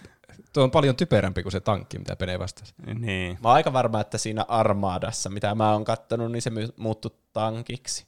Tai sitten jossakin vaiheessa Megatron muutettiin Galvatroniksi, niin onkohan Galvatron sitten se, joka muuttuu tankiksi. Niin. Mä oon ihan varma, että jossakin myöhemmissä iteraatioissa se on tankki, tai vähintäänkin vastike, joku vastine. Mm. Kun se muuttuu pistooliksi, voiko se tehdä mitään, vai löpsähtääkö se vaan maahan ja odottaa, että joku ampuu sille? Mä veikkaan, että se vaan löpsähtää maahan. Sen takia varmaan sillä pitää olla aina joku ampuja mukaan. Niin. Tästä oli hauska, niin tiet, mä kertoin siitä Netflix-dokkarista, siitä Highscoresta, mm. mutta on vähän vastaava mm. semmoinen kuin kahdeksankymmentäluvun rakkaimmat lelut. Ja siinä oh. oli Transformers-jakso. Niin siinä joku tyyppi, joku näistä Transformersien tekijöistä, niin yritti kuljettaa tätä Megatronia lentokoneessa, ja se näytti läpivalaisuus aivan pistoolilta. Ja sitten sen piti sen ihme tarkastajan eessä niin muuttaa sen robotiksi ja näyttää, että Aa. se on oikeasti lelu eikä pistooli. Aivan. Pitäisi kehittää jonkun terroristin semmoinen pistooli, joka muuttuu leluksi. Niin sitten se olisi täydellinen semmoinen petos. Niin, ei noita mm, terroristeja terror... enää tehdä kuin ennen vanhaa. Ei. ei. Mutta tilanne on vielä nolla nolla, eli mitä vaan voi tapahtua. Onpa siir... jännittävä. Ai niin, joo, Pene putosi takas nollaan. Kun siirrytään tarinaan neljä. Kaivaessaan Maijojen artefakteja Etelä-Amerikassa ryhmä arkeologeja törmää muinaiseen avaruusalukseen. Tiedon levitessä uutisissa Soundwave ja Megatron tunnistavat sen Decepticonien alukseksi, jolla he matkustivat maahan neljä miljoonaa vuotta sitten. Megatron kertoo aluksella olevan jotain, mitä hän haluaa, ja lähtee hakemaan sitä. Samaan aikaan Autobottien tukikohdassa Perceptor käyttää kutistuskasvatuslaitettaan korjatakseen Ironhidin muistipiiriä Brownin pilkatessa häntä siitä, ettei hän ole sotilas. Bumblebee astuu huoneeseen ja yrittää saada Brownin, Bravnin lopettamaan, kun Optimus Prime käskee Bravnia ja Bumblebeetä seuraamaan häntä Etelä-Amerikkaan pysäyttämään Megatronia saamasta sitä, mitä hän havittelee. Megatronin joukkojen tulittaessa tiensä sademetsän läpi jättikäärme hyökkää Starscreamin kimppuun. Tämä huvittaa Rumblea ja konstruktikoneita. Samaan aikaan Ravage taistelee Jaguarin kanssa, kunnes Ravage lyö Jaguarin, Jaguaria ja tämä pakenee. Autobotit saapuvat paikalle ja päättävät olla polttamatta metsää, sillä Optimuksen mukaan se ei ole heidän tyyliään. Megatron selviää metsän läpi ensimmäisenä ja saapuu aluksen luo. Ammuttuaan sen auki, hän saa käsinsä aluksen energiaytimen, Cybertronin sydämen. Hook kiinnittää sen Megatronin vartaloon, mikä kasvattaa suuresti hänen voimatasoaan. Optimus Prime ampuu ja Optimus Prime saapuu ja käskee Autobotteja hyökkäämään, mutta Megatron päihittää heidät uudella kyvyllään ampua jatkuvaa tulivoimaa sormenpäistään. Autobotit onnistuvat pakenemaan, kun Optimus käskee Smokescreenia luomaan savuverhon. Onnuttuaan takaisin tukikohtaan, Wheeljack luo voimakentän pitääkseen Megatronin loitolla. Perceptor kehittää juonen kutistaakseen itsensä Bravinin ja Bumblebeen mikroskooppisen kokoiseksi, tunkeutuakseen Megatronin kehoon ja irrottaakseen Cybertronin sydämen. Sillä välin Decepticonit istuskelevat ja vetävät päät täyteen Energonilla. Megatron sammuu jaariteltuaan jotain vanhoista hyvistä ajoista, jolloin Powerglide avustaa pienet Autobotit hänen sisäänsä. Tämä herättää Megatronin, joka ampuu muutaman epätarkan laukauksen Powerglideen. Huomattuaan, että yksikään hänen sotilaistaan ei kykene edes seisomaan, Megatron lähtee tuhoamaan Autobotit itse. Perceptor, Bravn ja Bumblebee etenevät Megatronin kehoa pitkin, välttäen hänen sähköpuhdistimensa, kunnes he saapuvat aivoihin. Megatron saavuttaa Autobottien tukikohdan ja alkaa tulittamaan Optimus Primea suojelevaa suojakenttää. Pienikokoinen trio ratsastaa Megatronin pahalla aivoimpulssilla Cybertronin sydämeen, jonka Perceptor irrottaa väistellen muita aivoimpulseja.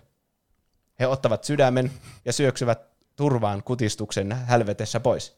Megatron, ristettynä aseestaan ja Optimuksen kumoamana, järkyttyy nähdessään kolmen kasvavan Autobotin poistuvan hänen olkanivelestään ja lentää karkuun. Havaittuaan, että Cybertronin sydämestä on tullut epävakaa, Bravn heittää sen kolmetuhatta kilometrin korkeuteen, jolloin Perceptor räjäyttää sen tykillään. Bravn oppii osoittamaan enemmän kunnioitusta Perceptoria kohtaan. Ja lopputekstit.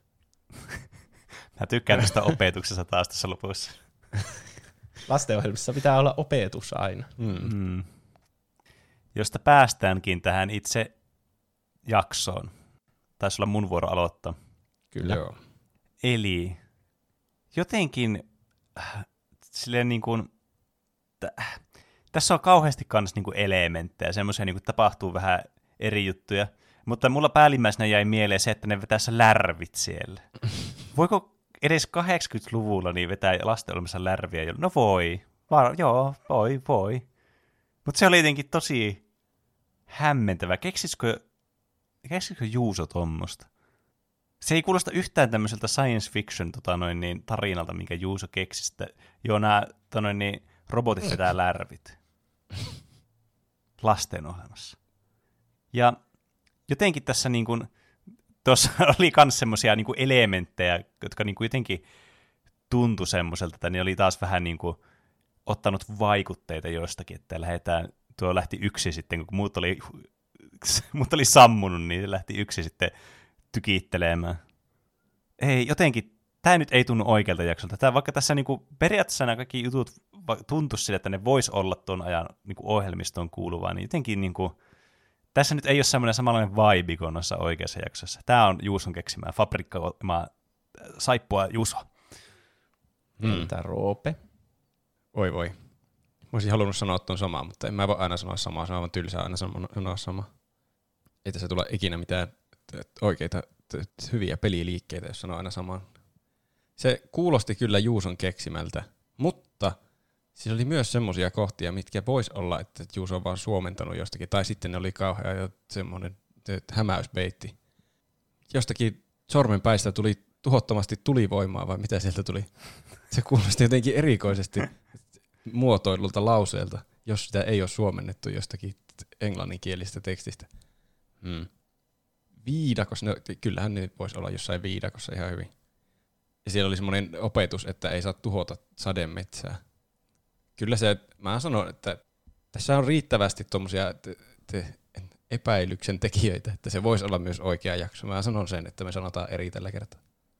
Pene sanoi tällä kerroksella saippua Juusoa ja Roope sanoi Transformersia. Kyllä, vaikka ne vetikin lärvit siellä. Oikea vastaus oli Transformers. Yes. Ah. Eli kyllä ne veti siellä lärvit, ja tietenkin se kiinnitti huomion mulla tähän jaksoon. Aivan. Kyllä. Niin tässä pitää myös ajatella, että totta kai sä oot valinnut kaikista omituisimmat jaksot tähän. Niin. Paljon tässä on elementtejä, mitä pitää ajatella. Tämä on mm, oikeastaan no mitään meta- ei voi ajatella. Metakeimailu. Haluaako Roope yrittää tuplata? No en tietenkään halua. Pidän pisteen ja pidän siitä visusti kiinni. En ikinä, ikinä ala tuplaamaan tämmöisillä otseilla. No niin. Eli on enää yksi tarina jäljellä ja tilanne on tämä, että Roope johtaa yksi nolla. Nyt kun mä pääsin johtoon, on... niin nyt pelataan voitosta. Onko se yksi nolla vai kaksi yksi? Eikö me vastattu johonkin oikein? Sä vastasit, onko kaikki mennyt väärin? Sä vastasit siihen yhteen oikein, mutta sitä menetit sun pisteen, kun sä tuplasit. Niin, siitä oppineena mä, mietin... mä jätin tuplaamatta nyt. Hmm. No, ehkä mä uskon teitä tässä. Vai vastasitteko te molemmat oikein johonkin? No, ei kun vastattiin, vastattiin mulle molemmat oikein, oikein johonkin. Siihen, missä niin ne muuttui ihmisiksi.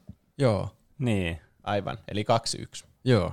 No niin, huh, se häiritsi mua. Kun mennään viimeiselle kierrokselle. Vi- video assistant referee oli tehtäviensä tasalla.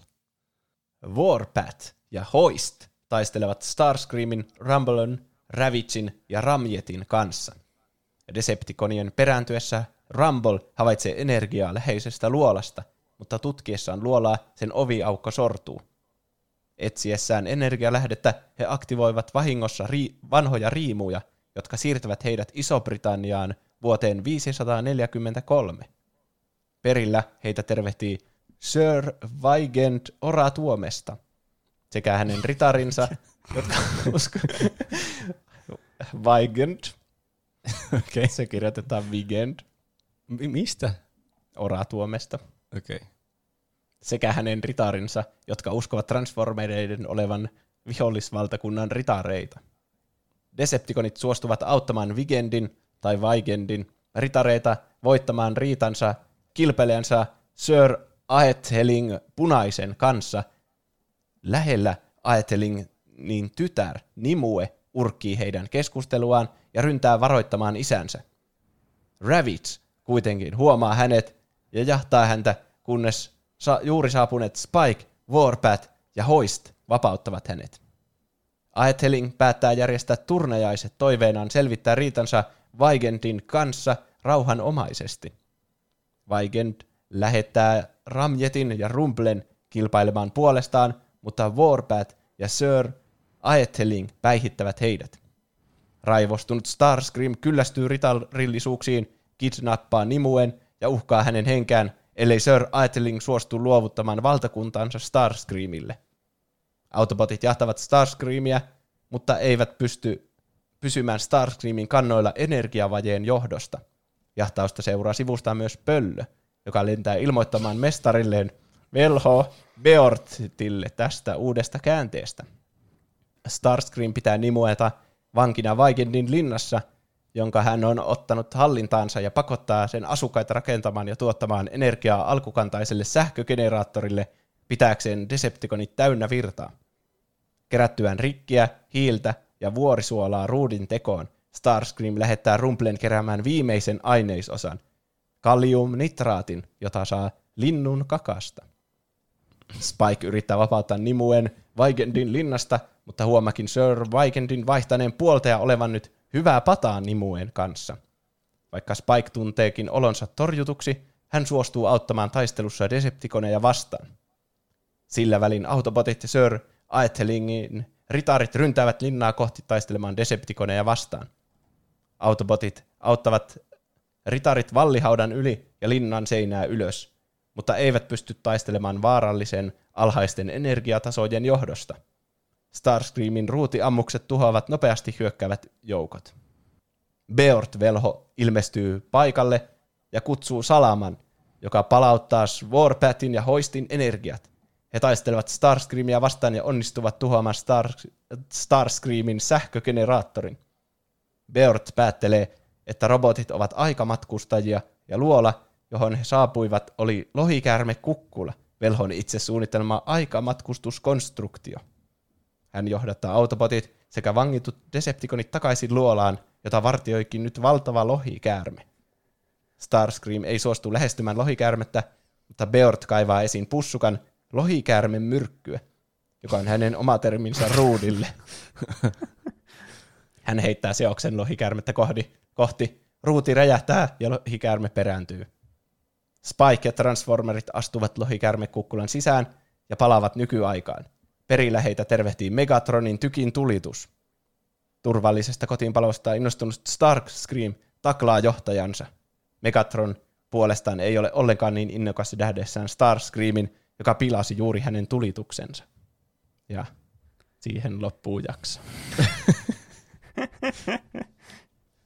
Okei, tää on nyt paha paikka Peneelle, koska mä vien tästä sen selvästi oikean vastauksen, ja Penen on pakko vastata se väärä vastaus, jos se haluaa enää millään tavalla voittaa. Tämä oli alusta asti ihan selvästi Juuson tuotosta tämä koko homma. Siinä on aikamatkustusta, eeppinen sota ritareiden kanssa, pöllö aivan tyhjästä, ja velholla pöllö. Sehän on Harry Potterista suoraan. Transformereissa olisi keksitty, että velholla olisi pöllö. Se olisi uskomaton sattuma. Ja, ja niin. Sitten aikamatkusta vielä takaisin. Lohikäärmeitä, ritareita ja lohikäärmeitä kyllä. Tämä oli Juuson. Juuso saippua. Saippua Juuso. Entä mitäs Pene sanoo? Oh, nyt täytyy kyllä sanoa, että haha, Roope, teit virheen, koska tämä on selkeästi aivan oikea jakso. Mä olin siis koko ajan sitä mieltä, että toivottavasti sä et vastata oikea jakso, koska sitten mun olisi mennyt vastata väärä, eli saippua Juusa. Tässä oli ihan liikaa elementtejä, että tästä tulisi mitään kohesiivista vastausta, josta olisi Juuson kehittelemä. Ja tämä on just semmoinen niin kuin lastenohjelma, tämmöinen niin kuin aikamatkustusjakso tuommoisen ritariaikaan, että tavallaan tässä on kaikki semmoiset, niin kuin, mitä sä ajattelet, mitä on niin kuin siisteyttöjen ritareista, on, niillä on tämmöiset turnajaiset, ja sitten siellä on joku velho, ja tuommoinen se velhon joku tuommoinen familiaari, ja sitten lohikäärme tulee sieltä, jolla ei oikeastaan mitään virkaa tässä. Niinpä. Siis tämä on aivan täydellisesti, tämä on niin kuin joku jakso, ja sitten tämä niin kuin, tämä, siis ei tämmöistä, niin kuin, tässä on niin paljon kääntöä, mikä se loppu vaikka on, ei Juuso keksisi tuommoista lopetusta vaan niinpä, yhtäkkiä. Juusolla loppu mielikuvitus, ja huomasi, että tässä on mennyt kuvitteellista ohjelma-aikaa jo niin paljon, että mä voi enää lisätä tähän asioita, tämä pitää vaan loppua tähän. Ei, kyllä tämä on ihan, tämä on ihan oikea jakso. Eli Roope vastasi siis saipua Juusoa, kyllä. Ja Pene vastasi, että tämä on oikea Transformers-jakso. Kyllä. Ja sehän tarkoittaa sitä, että Pene saa tästä pisteen, koska ai, ai. oli oikea jakso. Yes! Kyllä. Eli mä en suosittele uskomaan tätä. Tämä oli sun keksimä. Eli, eli tällä hetkellä tilanne olisi niinku kaksi kaksi. Joo. Mm. Mutta Penellä on tilaisuus koittaa vastata tämmöiseen trivia-kysymykseen ja tuplata pisteensä vielä. Ah, tämä on nyt muuten ratkaiseva. Niin, mitä tapahtuu tasapelitilanteessa? Niinpä. Tasapelitilanteesta voitte nauttia siitä, että olitte yhtä hyviä tässä kilpailussa. Ah. Ei käy päinsä. Minä otan tuplauksen. Mä, mä, mä pelaan voitosta enkä ei-tappiosta. Kyllä, nyt tulee sitten voitto tai tappio. Näin se mm. toimii. Eli kysymys kuuluu näin. Montako Transformers-elokuvaa on julkaistu elokuvateattereissa? Google pois. Niin kuin, a, onko a, tässä vaihtoehtoja on myös. No kerro vaihtoehtoja. Tässä ei sulla ole Google auki siellä. A. Ei, ei neljä. B. Viisi. C. Kuusi. Vai D. Seitsemän. Puhutaanko nyt niistä Michael Bay-elokuvista vai kaikista vaikka animoiduista elokuvista? Kaikista Transformers-elokuvista, jotka on julkaistu elokuvateattereissa. Okei. Okay. No se ei ainakaan ole neljä, koska niitä Michael Bay-elokuviakin on joku kuusi. Eli se on kuusi tai seitsemän se vastaus. Mutta onkohan joku näistä... Mä veikkaan, että niitä... Mulla on semmoinen jotenkin fiilis, että näitä on kuusi näitä Michael Bay-elokuvia. Koska mä muistan nähneeni niistä kolme. Sitten tuli neljäs, ja sitten se oli aivan umpiääs, ja sitten tuli vielä viides. Niin, onkohan sen jälkeen tullut ennen? Ai vitsi, tämä onkin paha. Mutta mä oon ihan varma, että joku näistä Transformers-animoidusta elokuvista on ollut elokuvateattereista, että ei ollut suoraan V H S:lle tai D V D:lle. Joku yksi näistä on, ja mä veikkaan, että tämä on useampi. Niin kuusi olisi aika semmoinen niin kuin turvallinen vastaus. Ja sitten jos niitä Michael Bay-elokuvia olikin enemmän, ja sitten niitä ei ollutkaan julkaistu elokuvateatterissa, niitä... Joo, kyllä. Kuusi. Kuusi on mun vastaus. Sä vastasit kuusi. Ja tämä on, ratkaisee koko pelin. Tämä trivia-kysymys nyt tässä lopussa. Loppuhuipennus. Mutta ai ai ai. Ai, niitä ai, on ai. seitsemän. Yes. Ei. Eli jos haluatte kertauksen, niin niitä on äh, Transformers The Movie, joka oli semmoinen piirretty, joka tuli kahdeksankymmentäkuusi. Joo. Se okay. oli ensimmäinen, ja tämä oli siitä pahamainen, että tämä tapatti kaikki hahmot siihen mennessä, josta ihmiset oli tykänneet. Mukaan lukien Optimus Primein. Spoiler. Koska ne halusi siinä vaiheessa, että lasten pitää ostaa uusia leluja, niin ne kaikki alkuperäiset yli kaksikymmentäkuusi hahmoa, jotka tuotiin Japanista, niin tapettiin, ja sitten Ai. ostakaa uusia leluja.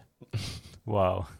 Sitten on seuraavana tämä Michael Bayn Transformers kaksituhattaseitsemän. Joo.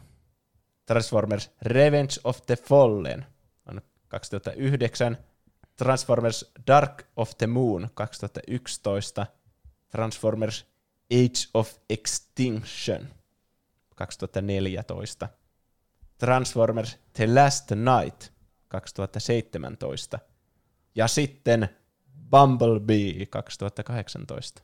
Ah, tuosta mä muistan joku traileri. Okei. Okay. Ja se nostaa kokonaissumman sitten seitsemään. No en mä sitten ollut, siis tuo mun päättelyketju piti siis ihan hyvin tuossa, mutta siinä oli vaan tuommoinen yksi elokuva, mikä ei, tuommoinen vähän niin kuin spin-off-elokuva. Kyllä, ei melkein voisi laskea. Okei. Okay. No ei voi mitään, sellaista se on. Joskus täytyy pelaa, pelaa, pelata, että voi voittaa. Kyllä, Pene pelasi tosissaan lopussa. Kyllä, siis jos tästä jotakin pitää oppia, niin kaikki voitte oppia nyt, että nössöilemällä voittaa. Älkää ikinä ottako riskejä elämässä mihinkään suuntaan, niin pärjäätte paremmin. Ne. Niin, kyllä. Niin, jos mäkään en olisi missään vaiheessa ottanut riskejä, niin mä olisin voittanut tämän pelin. Kyllä. Mä, niin. mä pelasin nössöilemällä ja siten voitin. Te saitte kyllä hyvän katsauksen mun mielestä näihin outoihin Transformers-jaksoihin. Vaan yksi näistä oli siis mun keksimä. Oja. Mutta mä käytin tähän kyllä paljon vaivaa, että te molemmat uskoitte, että se on oikea jakso. Kyllä. Ja sen jälkeen mm. teillä oli epäilys jokaisesta jaksosta. Ja vielä kun se oli ensimmäisenä, kyllä. niin siinä ei tiennyt yhtään, mitä on odotettavissa. Niin. Ai, ai. Eli peli meni sitten lopulta jännittäväksi. Mm. Mm. Oliko sulla vielä niitä trivia-kysymyksiä, mitä jäi ylimääräiseksi? Joo, jos haluatte, näistä ei kyllä saa enää pisteitä. Mä veikkaan, että me ollaan tosi kiinnostuneita, että mitä ne on, ja kuuntelijat varsinkin. Niin. Mikä oli Primein nimi ennen kuin hänestä tuli Optimus Prime? A. Optimus Minor. B. Alpha Trion. C. Orion Pax. D. Elita One. Orion Pax. Kuulostaa tarpeeksi semmoiselta eeppiseltä ja menevältä. Oliko se B joku, Alfa joku? Alfa Trion. Orion Pax ei oikeastaan kuulosta yhtään eeppiseltä. Miksi se on Pax? Se on, kyllä, mä vastaan sen C. Orion Paxin. Joo. Se olisi ollut Orion no. Pax. Oi, jes. Eli Roope olisi tämän tiennyt. Sitten... Minä vuonna julkaistiin ensimmäinen Michael Bayn ohjaama live-action Transformers-elokuva. Te kuulitte sen vastauksen niin kyllä tuossa äsken. Hyötyä, jos kuunteli sun selityksiä. Mm, niin. Kyllä. Ja vaihtoehto oli kaksituhattakolme, kaksituhattaviisi, kaksituhattaseitsemän ja kaksituhattayhdeksän. Muistelisin, että sä sanoit kaksituhattaseitsemän. Kyllä, silloin se on tullut. Kyllä. Ja sitten oli tämmöinen kurveboolikysymys. Apua. Että kuka Autoboteista teki pakkolaskun Titanille jaksossa The God Gambit? Oliko se Perceptor, Wheeljack, Jazz vai Cosmos? En mä kiinnittänyt yhtään huomiota niissä tarinoissa nimiin, niitä oli niin paljon. Niin. niin. Ei päästy tähän kysymykseen, mutta se olisi ollut myös hyvin hauska. Se oli no, Cosmos. Kuka se oli? Pitä, pitääkö me arvata tuo? No, Pene voi ver- veikata myös, kun Roopekin veikasi. Mä haluan ainakin tietää, mikä se oli. Mä veikkaan, mitä Jacksia? Wheeljack. Ai Jazz mm. vai Wheeljack? Ei se, se eka. Okei, okay. Se oli Kosmos. Oi, että. Okay. Olisi pitänyt selvästi tuplata kaikki kysymykset, mä tiesin. No niin, ka- tässä nyt se nähdään, että kannattaa näköjään pelata r- riskillä, jos on Roope ja hyvä pelissä. Ja myös nössöillä, jos on Roope. Kyllä. Tai joka tapauksessa. Niin, kyllä. Mutta siinä oli Transformersia vai Saippua Juusoa. Se oli kilpailuformaatti. Se oli hieno formaatti. Kyllä. Joka voitto meni Roopelle tällä kertaa. Yes. Kiitos paljon. Onneksi olkoon. Haluaisin kiittää perhettä. Mutta mitäpäs muuta te olette tehnyt tässä viikon aikana? Aloitetaan Penestä. No, mä tosiaan pelasin tuossa nyt, tota, kun pääsin vihdoinkin asettumaan uuteen asuntoon, niin, niin läpi tuon niin, äh, Ratchet and Clankin Rift Apartin. Ja se oli kyllä siis, se oli, mä kyllä en odottanutkaan pitkää peliä, että var, niin kuin odotin semmoista peliä, niin kuin ne alkuperäisetkin oli, että aika suoraviivainen ja lyhyt peli, ja sitähän se olikin. Mutta tosi mukava peli. Se oli just semmoista, niin kuin, niin, mitä mä muistan, kun mä pelasin niitä Ratchet and Clankia silloin lapsena. Että tuo oikeastaan pelasi ja toimi aivan sen, sillä tavalla, niin kuin mä olin muistanut sen, ja se oli juuri sellaista viihdettä, mitä mä siltä peliltä kaivasin. Ja ajattelin tehdä kanssa, pelata muutaman kerran, tai ainakin nyt kerran, sen New Game Plusalla läpi, niin kuin silloin ennen vanhankin tuli niitä challenge-modeja veettyä, niin kun siinä tulee kuitenkin jotakin uutta, niin vielä pelaa ainakin sen läpi sitten, ja katsoo, jaksaako sen jälkeen sitten enää. Montakohan ja pelikertaa Platina Trophy vaati? Veikkaan, että kaksi. Mm. Se on kyllä aika nopea pelata uudestaan sitten läpi, jos ei katso kaikkia niin. katsiineja vaikka. Mm. Niin, jep. Että se on kyllä niin kuin tosi kevyt pelata läpi sitten se, tota noin, ne, ne, ne challenge-modit, mitä noissa mm. peleissä on. Ja sitten pelannut Griftlandsia ja noitaakin vähän se, että kaiken näköistä tämmöistä pelaamista nyt, mitä on kerennyt vaan tehdä tässä ennen kuin loma loppuu huomenna, tai siis tänään, kun nauhoitetaan. Oh no. Semmoista se on minulla kanssa. Niin, jep. Mitäs Roope? Mä oon katsellut olympialaisia jonkun verran. Jossa oli Kingdom Heartsin Olympus Colosseum-musiikki. Sitä alku... Alkuspektaakkelia mä en nähnyt, mä missasin ne musiikit. Mä katsoin sen YouTubesta jälkikäteen. Ah, oliko ne hyviä musiikkeja? Mä katsoin vaan sen Kingdom Hearts-osuuden. Ai, oliko se hyvä musiikki? On, se, se on tosi semmoinen olympialaisiin sopiva musiikki. Että oli no. ne selvästi miettinyt sitä, että ei ottanut vain jotain, mm, otetaan mm. kaikkien pelien tunnarit, vaan oikeasti valitsi ne biisit, jotka sinne sopii. Mm. Olympialaiset on kyllä ihan kivat. Vähän niin kuin semmoiset speedrun-maratoni jutut on kivoja, että ne voi olla siinä taustalla koko ajan, kun ne tulee koko ajan. Niin, niin sitten, vaikka ei kattoisi, kattoisi sitä, niin sitten voi vähän niin katsoa sitä koko ajan. Olympialaiset mm. on vähän sama.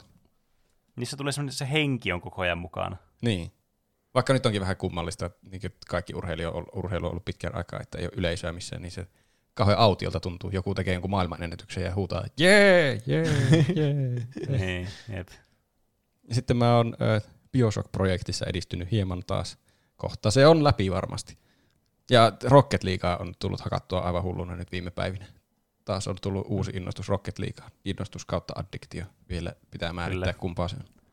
Se on uusi FIFA sun elämässä. Niin on. Mutta se on tällä kertaa hyvä peli. Oikeasti hyvä peli. Hmm. Se on jo edistystä. Mitä Juuso on tehnyt? Mä katsoin Raija ja viimeinen lohikäärme ah. Disney Plusasta. No mitä pidit? Mielestäni se oli aika hyvä. Mä kyllä ymmärrän nyt täysin kaikki kritiikit, mitä mä kuulin siitä. Niin, sehän että, siinä on, että se on aika hyvä. Niin. Se, että se, siinä on niin semmoinen, se opetus on liian semmoinen kirjaimellisesti siinä. Mm. Ja, siis kyllähän kaikissa Disney-leffoissa on silleen, että tästä nyt tietää selvästi, että mikä tämä opetus on. Joku ihme kaunotar ja hirviö, niin sen nimestäkin jo voi päätellä, että se kaunos on oikeasti niin. sitä sisäistä vaikka. Mm. Mutta tässä ne vaan puhuu ja puhuu koko ajan siitä opetuksesta, että sinun on Kyllä. opittava opetus, että tämä elokuva voi päättyä konkluusion. Ja sitten ne vaan jauhaa, puhuu, puhuu ja siitä, ja sitten se päättyy silleen, niin sä oot vaan silleen jaa. Mm. Ja mun mielestä olisi ehkä parempi, että tommoset asiat niinku teoilla vähän niinku näytettäisiin siinä elokuvassa. Niin. Kyllähän siis, ot... nehän näytetään siinä lopussa myös teoilla, mutta kun sitä on tehty niin selväksi koko sen elokuvan ajan, että se on jo vähän, että, että okei, nyt se sitten vihdoin tuli. Niin, mutta siinä kun ne tekee sitä, niin ne vieläkin selostaa sitä myös sanallisesti, että niin. mikä se opetus on. Kyllä. Että mie... eikö lapset ymmärrä, jos näytetään kohtauksia, josta voi päätellä, että tuo hyvis voitti, koska se oppi tämän asian. Vai mm. pitääkö se oikeasti kertoa niin tarkasti? En tiedä. Vastapainoksi mä katsoin Netflixistä tämmöistä sarjaa kuin Kirosanojen historia, joka ihan yllätyksenä Aha. tuli vaan vasta. Onko siinä Nicolas Cage? Joo. Se on, se on enemmän semmoinen komediasarja, mutta hyvin kiinnostava asia. Ensimmäisen jakson nimi on vittu. Okay. Toisen jakson nimi on paska. Okei. Okay. Niin mä katsoin ne. Mitä siitä oppii? Kirosanojen historiaa? Vähän, että mistä tää sana on tullut ja sitten kehittynyt vuosien varrella, ja sitten kaikenlaisia erilaisia käyttötapoja näille sanoille, jos haluaa oppia. Okay. Se tietenkin toimii vaan englanniksi. Yeah. Että siinä puhutaan niinku sanasta fuck esimerkiksi siinä ekassa Kyllä. jaksossa. Niin. Sehän olisi kyllä jännittävää, jos se olisi jotenkin kaikkiin kieliin löytynyt joku vastike sille. Mm. Niin. Tai mutta... Nicolas Cage olisi tehnyt suomeksi sen dokumentin. Niin, se olisi sekin. Yllättävä veto. Niin. Siinä on sitä hauskaa kevyyttä katsottavaa, jos kaipaa semmoista. No niin. Ja kerron yhdestä jutusta myöhemmässä segmentissä. Oho. Mutta Aha. ennen sitä on kaikkien lempisegmentin vuoro. Eli miten meni noin niinku omasta mielestä? Tämän osion sponsoroi tuplahyppy piste fi kautta kauppa. Tuplahyvyn mertsit nyt saatavilla. Kyllä. Niin, ne on vihdoinkin saatavilla. Meille voi lähettää viestejä, kysymyksiä, kommentteja, aiheehdotuksia, meemejä, niin kuin ihan mitä tahansa haluaa lähettää, niin meidät löytää Instagramista ja Twitteristä nimellä Tuplahyppy. Sekä meidät tavoittaa sähköpostiosoitteesta podcast at tuplahyppy piste fi. Ja sitten Discordista sun muualta, joihin löytyy linkkejä jakson kuvauksesta. Sumuuli laittaa suoraviivaisen korjauksen. Se lehti, jonka mukana tuli aina, aina C D, jossa oli pelejä ja softien kokeiluversioita, oli kotimikro. Kyllä, se se oli. Tuli heti mieleen siitä, kun kuuli ton tota noin, niin korjauksen, niin sitten tajusit, että ah, niin, se, sehän se oli. Kiitos. Kyllä. Kyllä. Sitten Einolta. Mitä vittua, Juuso? Ei Ratchet ja Clank ole pelattavissa Steam Deckillä. Olipa aggressiivinen aloitus. Niin, tämä liittyy varmaan siihen, kun mä sanoin, että tarvii se S S D, että voi pelata Ratchet ja Clankia esimerkiksi. Ja. Mutta se vaan oli mun esimerkki ehkä sen takia, kun se on niin uusien sukupolvien yksinoikeuspeli, eli Pleikka Viitosen. Mm. Ja se on mm. suunniteltu siinä, sillä mielellä, että siinä on S S D. Niin sitten se ei välttämättä toimisi siinä Steam Deckissä, jossa ei ole S S D:tä. Niin, niin, aivan. Ja niin, eihän se ole ainakaan vielä sillä saatavilla Steamista, mutta mä tarkoitin vähän mm. niin kuin ton tyylisiä pelejä, että jotka käyttää oikeasti sitä ominaisuutta siinä. Kyllä. Niin ja Juuso, eShopissa on hitto koko ajan indiet alessa. Vastakin ostin A E R Memory of Odinin ja oli alessa kaksi euroa, oikein hinta kaksikymmentä euroa. Eino, korjaa ja kuittaa. No, siis Einosta tulee sun joku nemesis. eShop on se Nintendon oma a, a, digitaalinen aivan. kauppa. Joo, joo. No aika hyvä tarjous, vaikka en tuota peliä tiedäkään. Niin. Mm. Jos ei se ole joku ryöstöpeli, joku asset flippi, joka on aina tarjouksessa. Niin, siis onhan siellä Nintendo Storeessa tosiaan, niin kyllä siellä niinku indie-pelejä löytää alennuksesta, mutta todella harvoin löydät niitä first party-pelejä sieltä. Niin. Että yritäpä löytää Nintendon peli alennuksesta, niin melkein ikinä et löydä sitä. Mm.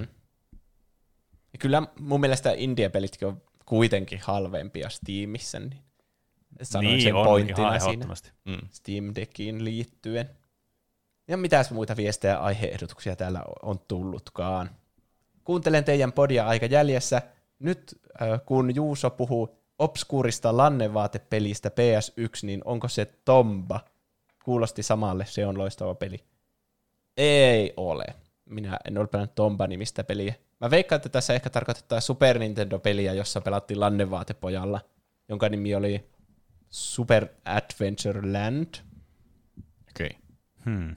Mäpä tarkistan. Mä ettiin sen sen jälkeen, kun... Mikähän, ei se ollut Super Adventure Land. Tulee ihan outoja tuloksia. Mutta joku semmoinen se oli. Varmasti se oli joku. Ootteko miettinyt tehdä Dexteristä jaksoa, kun nyt kohta alkaisi se uusi kausikin? Ei ole kyllä tullut mieleen.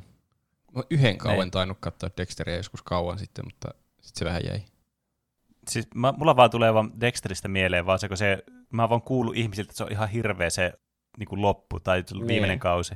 Aa. Ainut mitä tietää Dexteristä, että miten se loppuu, niin se ei ole oikein hyvä lähtökohta sille sarjan kattomiselle. Mm. Se on vähän niin kuin alkaisi Game of Thronesia katsomaan nyt ja tietää, että kukaan ei tykännyt sitä lopusta niin. ja tietää tarkasti ne meemit, että mitä siitä oli. Ei huvita oikein Game of Thronesia katsoa uudestaankaan, kun tietää, että se loppu menee sitten ihan pilalle. Niin. Niin. Se on kyllä... Se on kyllä ikävää, se on jäänyt semmoiseen limboon se ohjelma. Niin. jos ei tietäisi sitä lopusta, niin voisi ihan iloisesti katsoa niitä ekoja kausia, sillä onpa mahtavaa televisiota. Mm. Jep. Johonkin kutoskauden loppuun asti voisi katsoa hyvillä mielin mm. ja päättää, että se loppuu siihen Hodor-jaksoon ja siinä se. Niin. Silloin olisi kymmenen kautta kymmenen sarja. Romulus laittaa, Pene, katso se hemmetin WandaVision, sen saa katsottua kahdessa illassa, vai meneekö kaikki aika haban treenaamiseen? Kun haluaisi joskus sen aiheenkin. Kyllä, samaa mieltä. Lopeta se treenaaminen. Ja, kiitos tuonne suosituksesta, mutta tota noin, niin, ei ole tota noin, tosiaan sitä Disney Plussa eikä nyt... Niin, ei jotenkin semmoista niinku motivaatiota hommata nyt, varsinkaan tässä kun on muuttanut ja kaikkea hässäkkää ollut ja tällaista, niin ei tule semmoista, niinku, että okei, minäpäs nyt hommaan tämän toisen, yhden suoratoista palvelun lisää, että voi olla katsomatta sitten vielä enemmän ohjelmia. Et, äh, niin, melkein alkaa olla semmoisessa vaiheessa, että no, mä en ala luovuttaa sen kanssa, että saa tehdä sen jaksoa ennen, ennen kuin mä olis kattonut sen niin sarjan. Aa, no käy se sekin. Mutta, Ois, oishan se kiva, jos kaikki olisi katsonut sen, mutta niin. Aina ei voi voittaa. Niin, te kävitte Black Widowinkin jo molemmat katsomassa, mutta mä en ole vielä katsonut sitä. Niin käytiin, mm. kyllä. kyllä. Tämä, vaan, tämä koronatilanne tuntuu nyt täällä Oulussakin jo jotenkin pahenevan. Mm. En tiedä, elokuvateatterit onko ne ennen. Äkkiä käy siellä ennen kuin ne menee kiinni taas. Niin, niin kyllä. Tai Disney Plusasta Premium Access voi katsoa kolmella kympillä sen vaan Black Widowin. Eikö se ollut Scarlett Johansson haastanut jotenkin oikeuteen? Joo, vissiin. Siltä menee kaikki rahat, kun kaikki katsoo sieltä. Onpa hassua, että Star- Scarlett Johansson julkisesti haastaa Disneyn oikeuteen. Niin. Miten voi rohjata semmoiseen tekoon sinne? Tuntuu, että siinä häviää pakosta. Niin. Mutta toivottavasti siis, se voittaa. Siis hetkinen, miten se, siis menettääkö se, onko sen tulot, riippuuko se siitä, että kuinka hyvin siellä ihmiset katsoo sitä elokuvissa? Vissiin. Joo. Ja sitten ne vakuutti sille, että se tulee vain elokuvateattereihin. Mm. Mutta sitten se onkin ollut siellä Disney Plusassa sillä Premium Access-jutulla. Mitä helvet... Voi helvetti! Oh, yes, ranttiosio saatiin. Siis ärsyttää tommonen. Ei helkkari. Ja varsinkin, kun siis, jos tuo on nyt ihan totta, että on jotenkin mustaa valkoisella on luonut tommosta. Tuohon kuulostaa ihan niinku case closed, että eihän tuossa nyt mitään niinku kahta sanaa. Niin. Mä Di- vaan pelkään, että Disney voittaa pakosti mikä niin. tahansa oikeudenkäynnin. Disneyn tuntien siellä on joku tarpeeksi porsainen porsaanreikä, joka se laki... tiimi sitten osaa käyttää hyväkseen. Mutta tuo on ihan perseestä. Se oli Super Adventure Island, se peli, mitä mä tarkoitin sitä lannevaatepeliä. Sä löysit sen. Niin. Ja Turskapoika toivoi Pene Rants-osiota. No siinä. Sehän tuli kuin tilauksesta. Se oli aika tommonen lyhyt Pene Rants-osio. Mm. Mutta... Mitenhän tämä toteutuu? Tiiseri. Meidän pitää keksiä... Me katsotaan Roopen kanssa joka viikko joku uutinen, mikä takuun varmasti turhauttaa Peneä. Ja sitten kerrotaan se tässä loppusegmentissä ja Pene räntsää sen jälkeen. Voidaan tehdä joku erikoisjakso, jossa me hamstrataan hirveät määrät tosi raivostuttavia uutisia ja kerrotaan vuorotellen Penelle niitä. Niin. Sopii yrittää. Yksi asia, mikä mulla tuli mieleen, joka siis ei ollut ränttäämisarvoinen, vaan oli iloinen uutinen. Nimittäin, mä en tiedä, kuulitteko te siitä? Mutta niin Outer Wildsista on tulossa D L C syyskuussa. Joo, kyllä. Mä jotenkin, onko siitä ollut aikaisemmin tietoa, kun mulla oli jotenkin semmoinen olo, että siitä tulisi D L C. Siis siitä oli huhuja oli siitä, että siitä olisi tulossa, mutta se nyt tällä, edeltävä, tällä viikolla, edeltävällä viikolla niin sitten niin kuin konfirmattiin, tuli semmoinen oikein traileri siitä. Ja joo. Päivämäärä kahdeskymmeneskahdeksas syyskuuta. Se Saapa kyllä nähdä. Pitää ne pelata läpi. Niin. Ei oikein osaa hahmottaa, että miten sitä peliä niinku niin. laajennettaisiin. Tuleeko se siihen samaan niin. maailmaan jotenkin vai kuinka se sitten toimii? Vai uusi Ei. pieni luuppi tai jotain. Niin. niin, vaikea sanoa, mutta voin ainakin sanoa että sen, että on todella kiinnostunut tuosta ja tuun varmasti pelaamaan tuon. Kyllä. Mm. Mutta sitten halusin ottaa tämän yhden, yhden niin osion, mikä meillä on silloin tällöin tässä lopussa. Sitten kertoa, jos teilläkin on jotain. Nimittäin tämä on äh, snappi, näin. Tuplahypyn paprika mix. Eli suositellaan asioita, jotka on aivan kymmenen kautta kymmenen kaikkien on katsottava asioita. Kyllä. Tuossa, tuossa tulee joskus vähän niin kuin suosituksia tuossa, mitä olette tehnyt. Mutta tässä tulee mm. sitten ne oikeat suositukset, niin. mitä ei saa missata. Kyllä. Niillä on se oikea paprika mix leima siinä. Mm. Näin on. tämmöinen elokuva Netflixistä kuin Steve Jobs vuodelta kaksituhattaviisitoista. Sielläkin on semmoinen. Joo, se on Danny Boylen ohjaama ja siinä on käsikirjoittajana on vissiin sama kuin Social Networkissä, joka on yksi mun lempien oh, äh, elokuvista. Siinä kerrotaan Steve Jobsin urasta, niin kuin sen vaiheesta ja alusta ja kaikesta. Silleen tosi nopeatempoisesti ja se on paljon keskustelua ja dialogia ja sitten semmoisia leikkauksia jostakin yhdestä hetkestä sen elämässä, mutta se on tosi helppo seurata ja se on jotenkin kiinnostava ja innostava tarina. Ja okay. Sitten kaikki huutaa koko ajan toisille, että siinä on paljon tunnetta ja sitten se välittää myös sulle sitä tunnetta. Kaikki huutaa toisille, kuulostaa Dreamin videolta.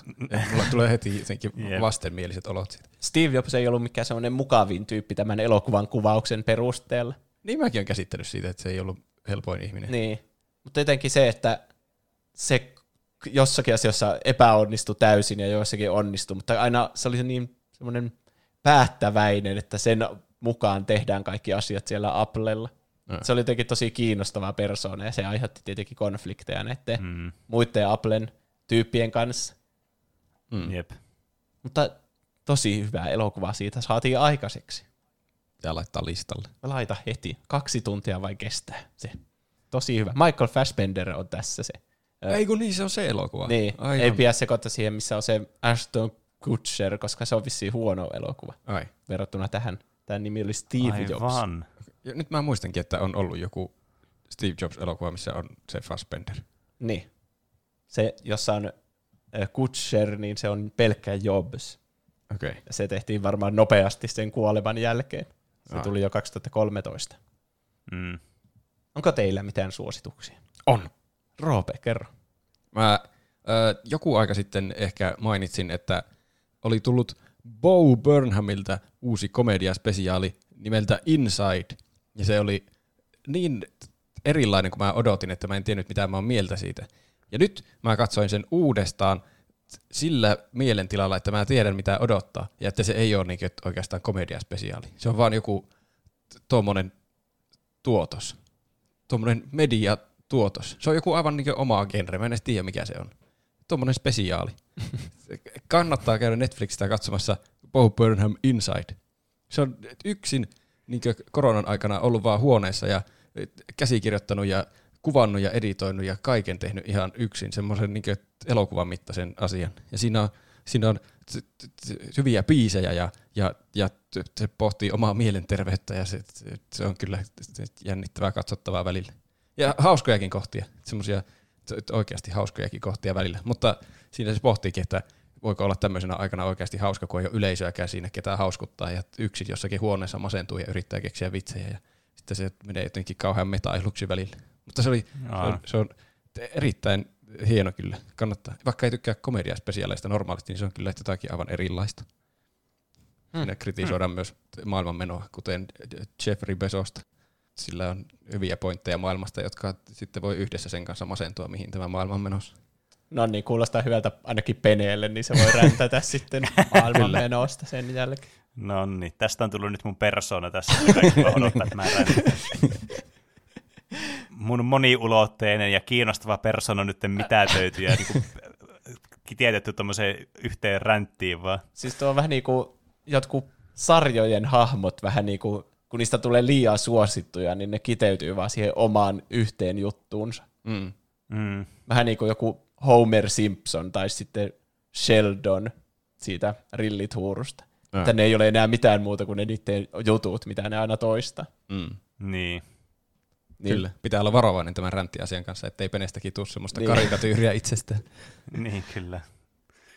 Mulla ei valitettavasti ole suositusta tähän nyt. Ei ole mikään, mikään niin kuin tämän viimeaikainen juttu, jos sanoo semmoista aivan niin kuin timanttista suositusta, mitä Paprika miksiin vaatii. No ei kai siinä sitten.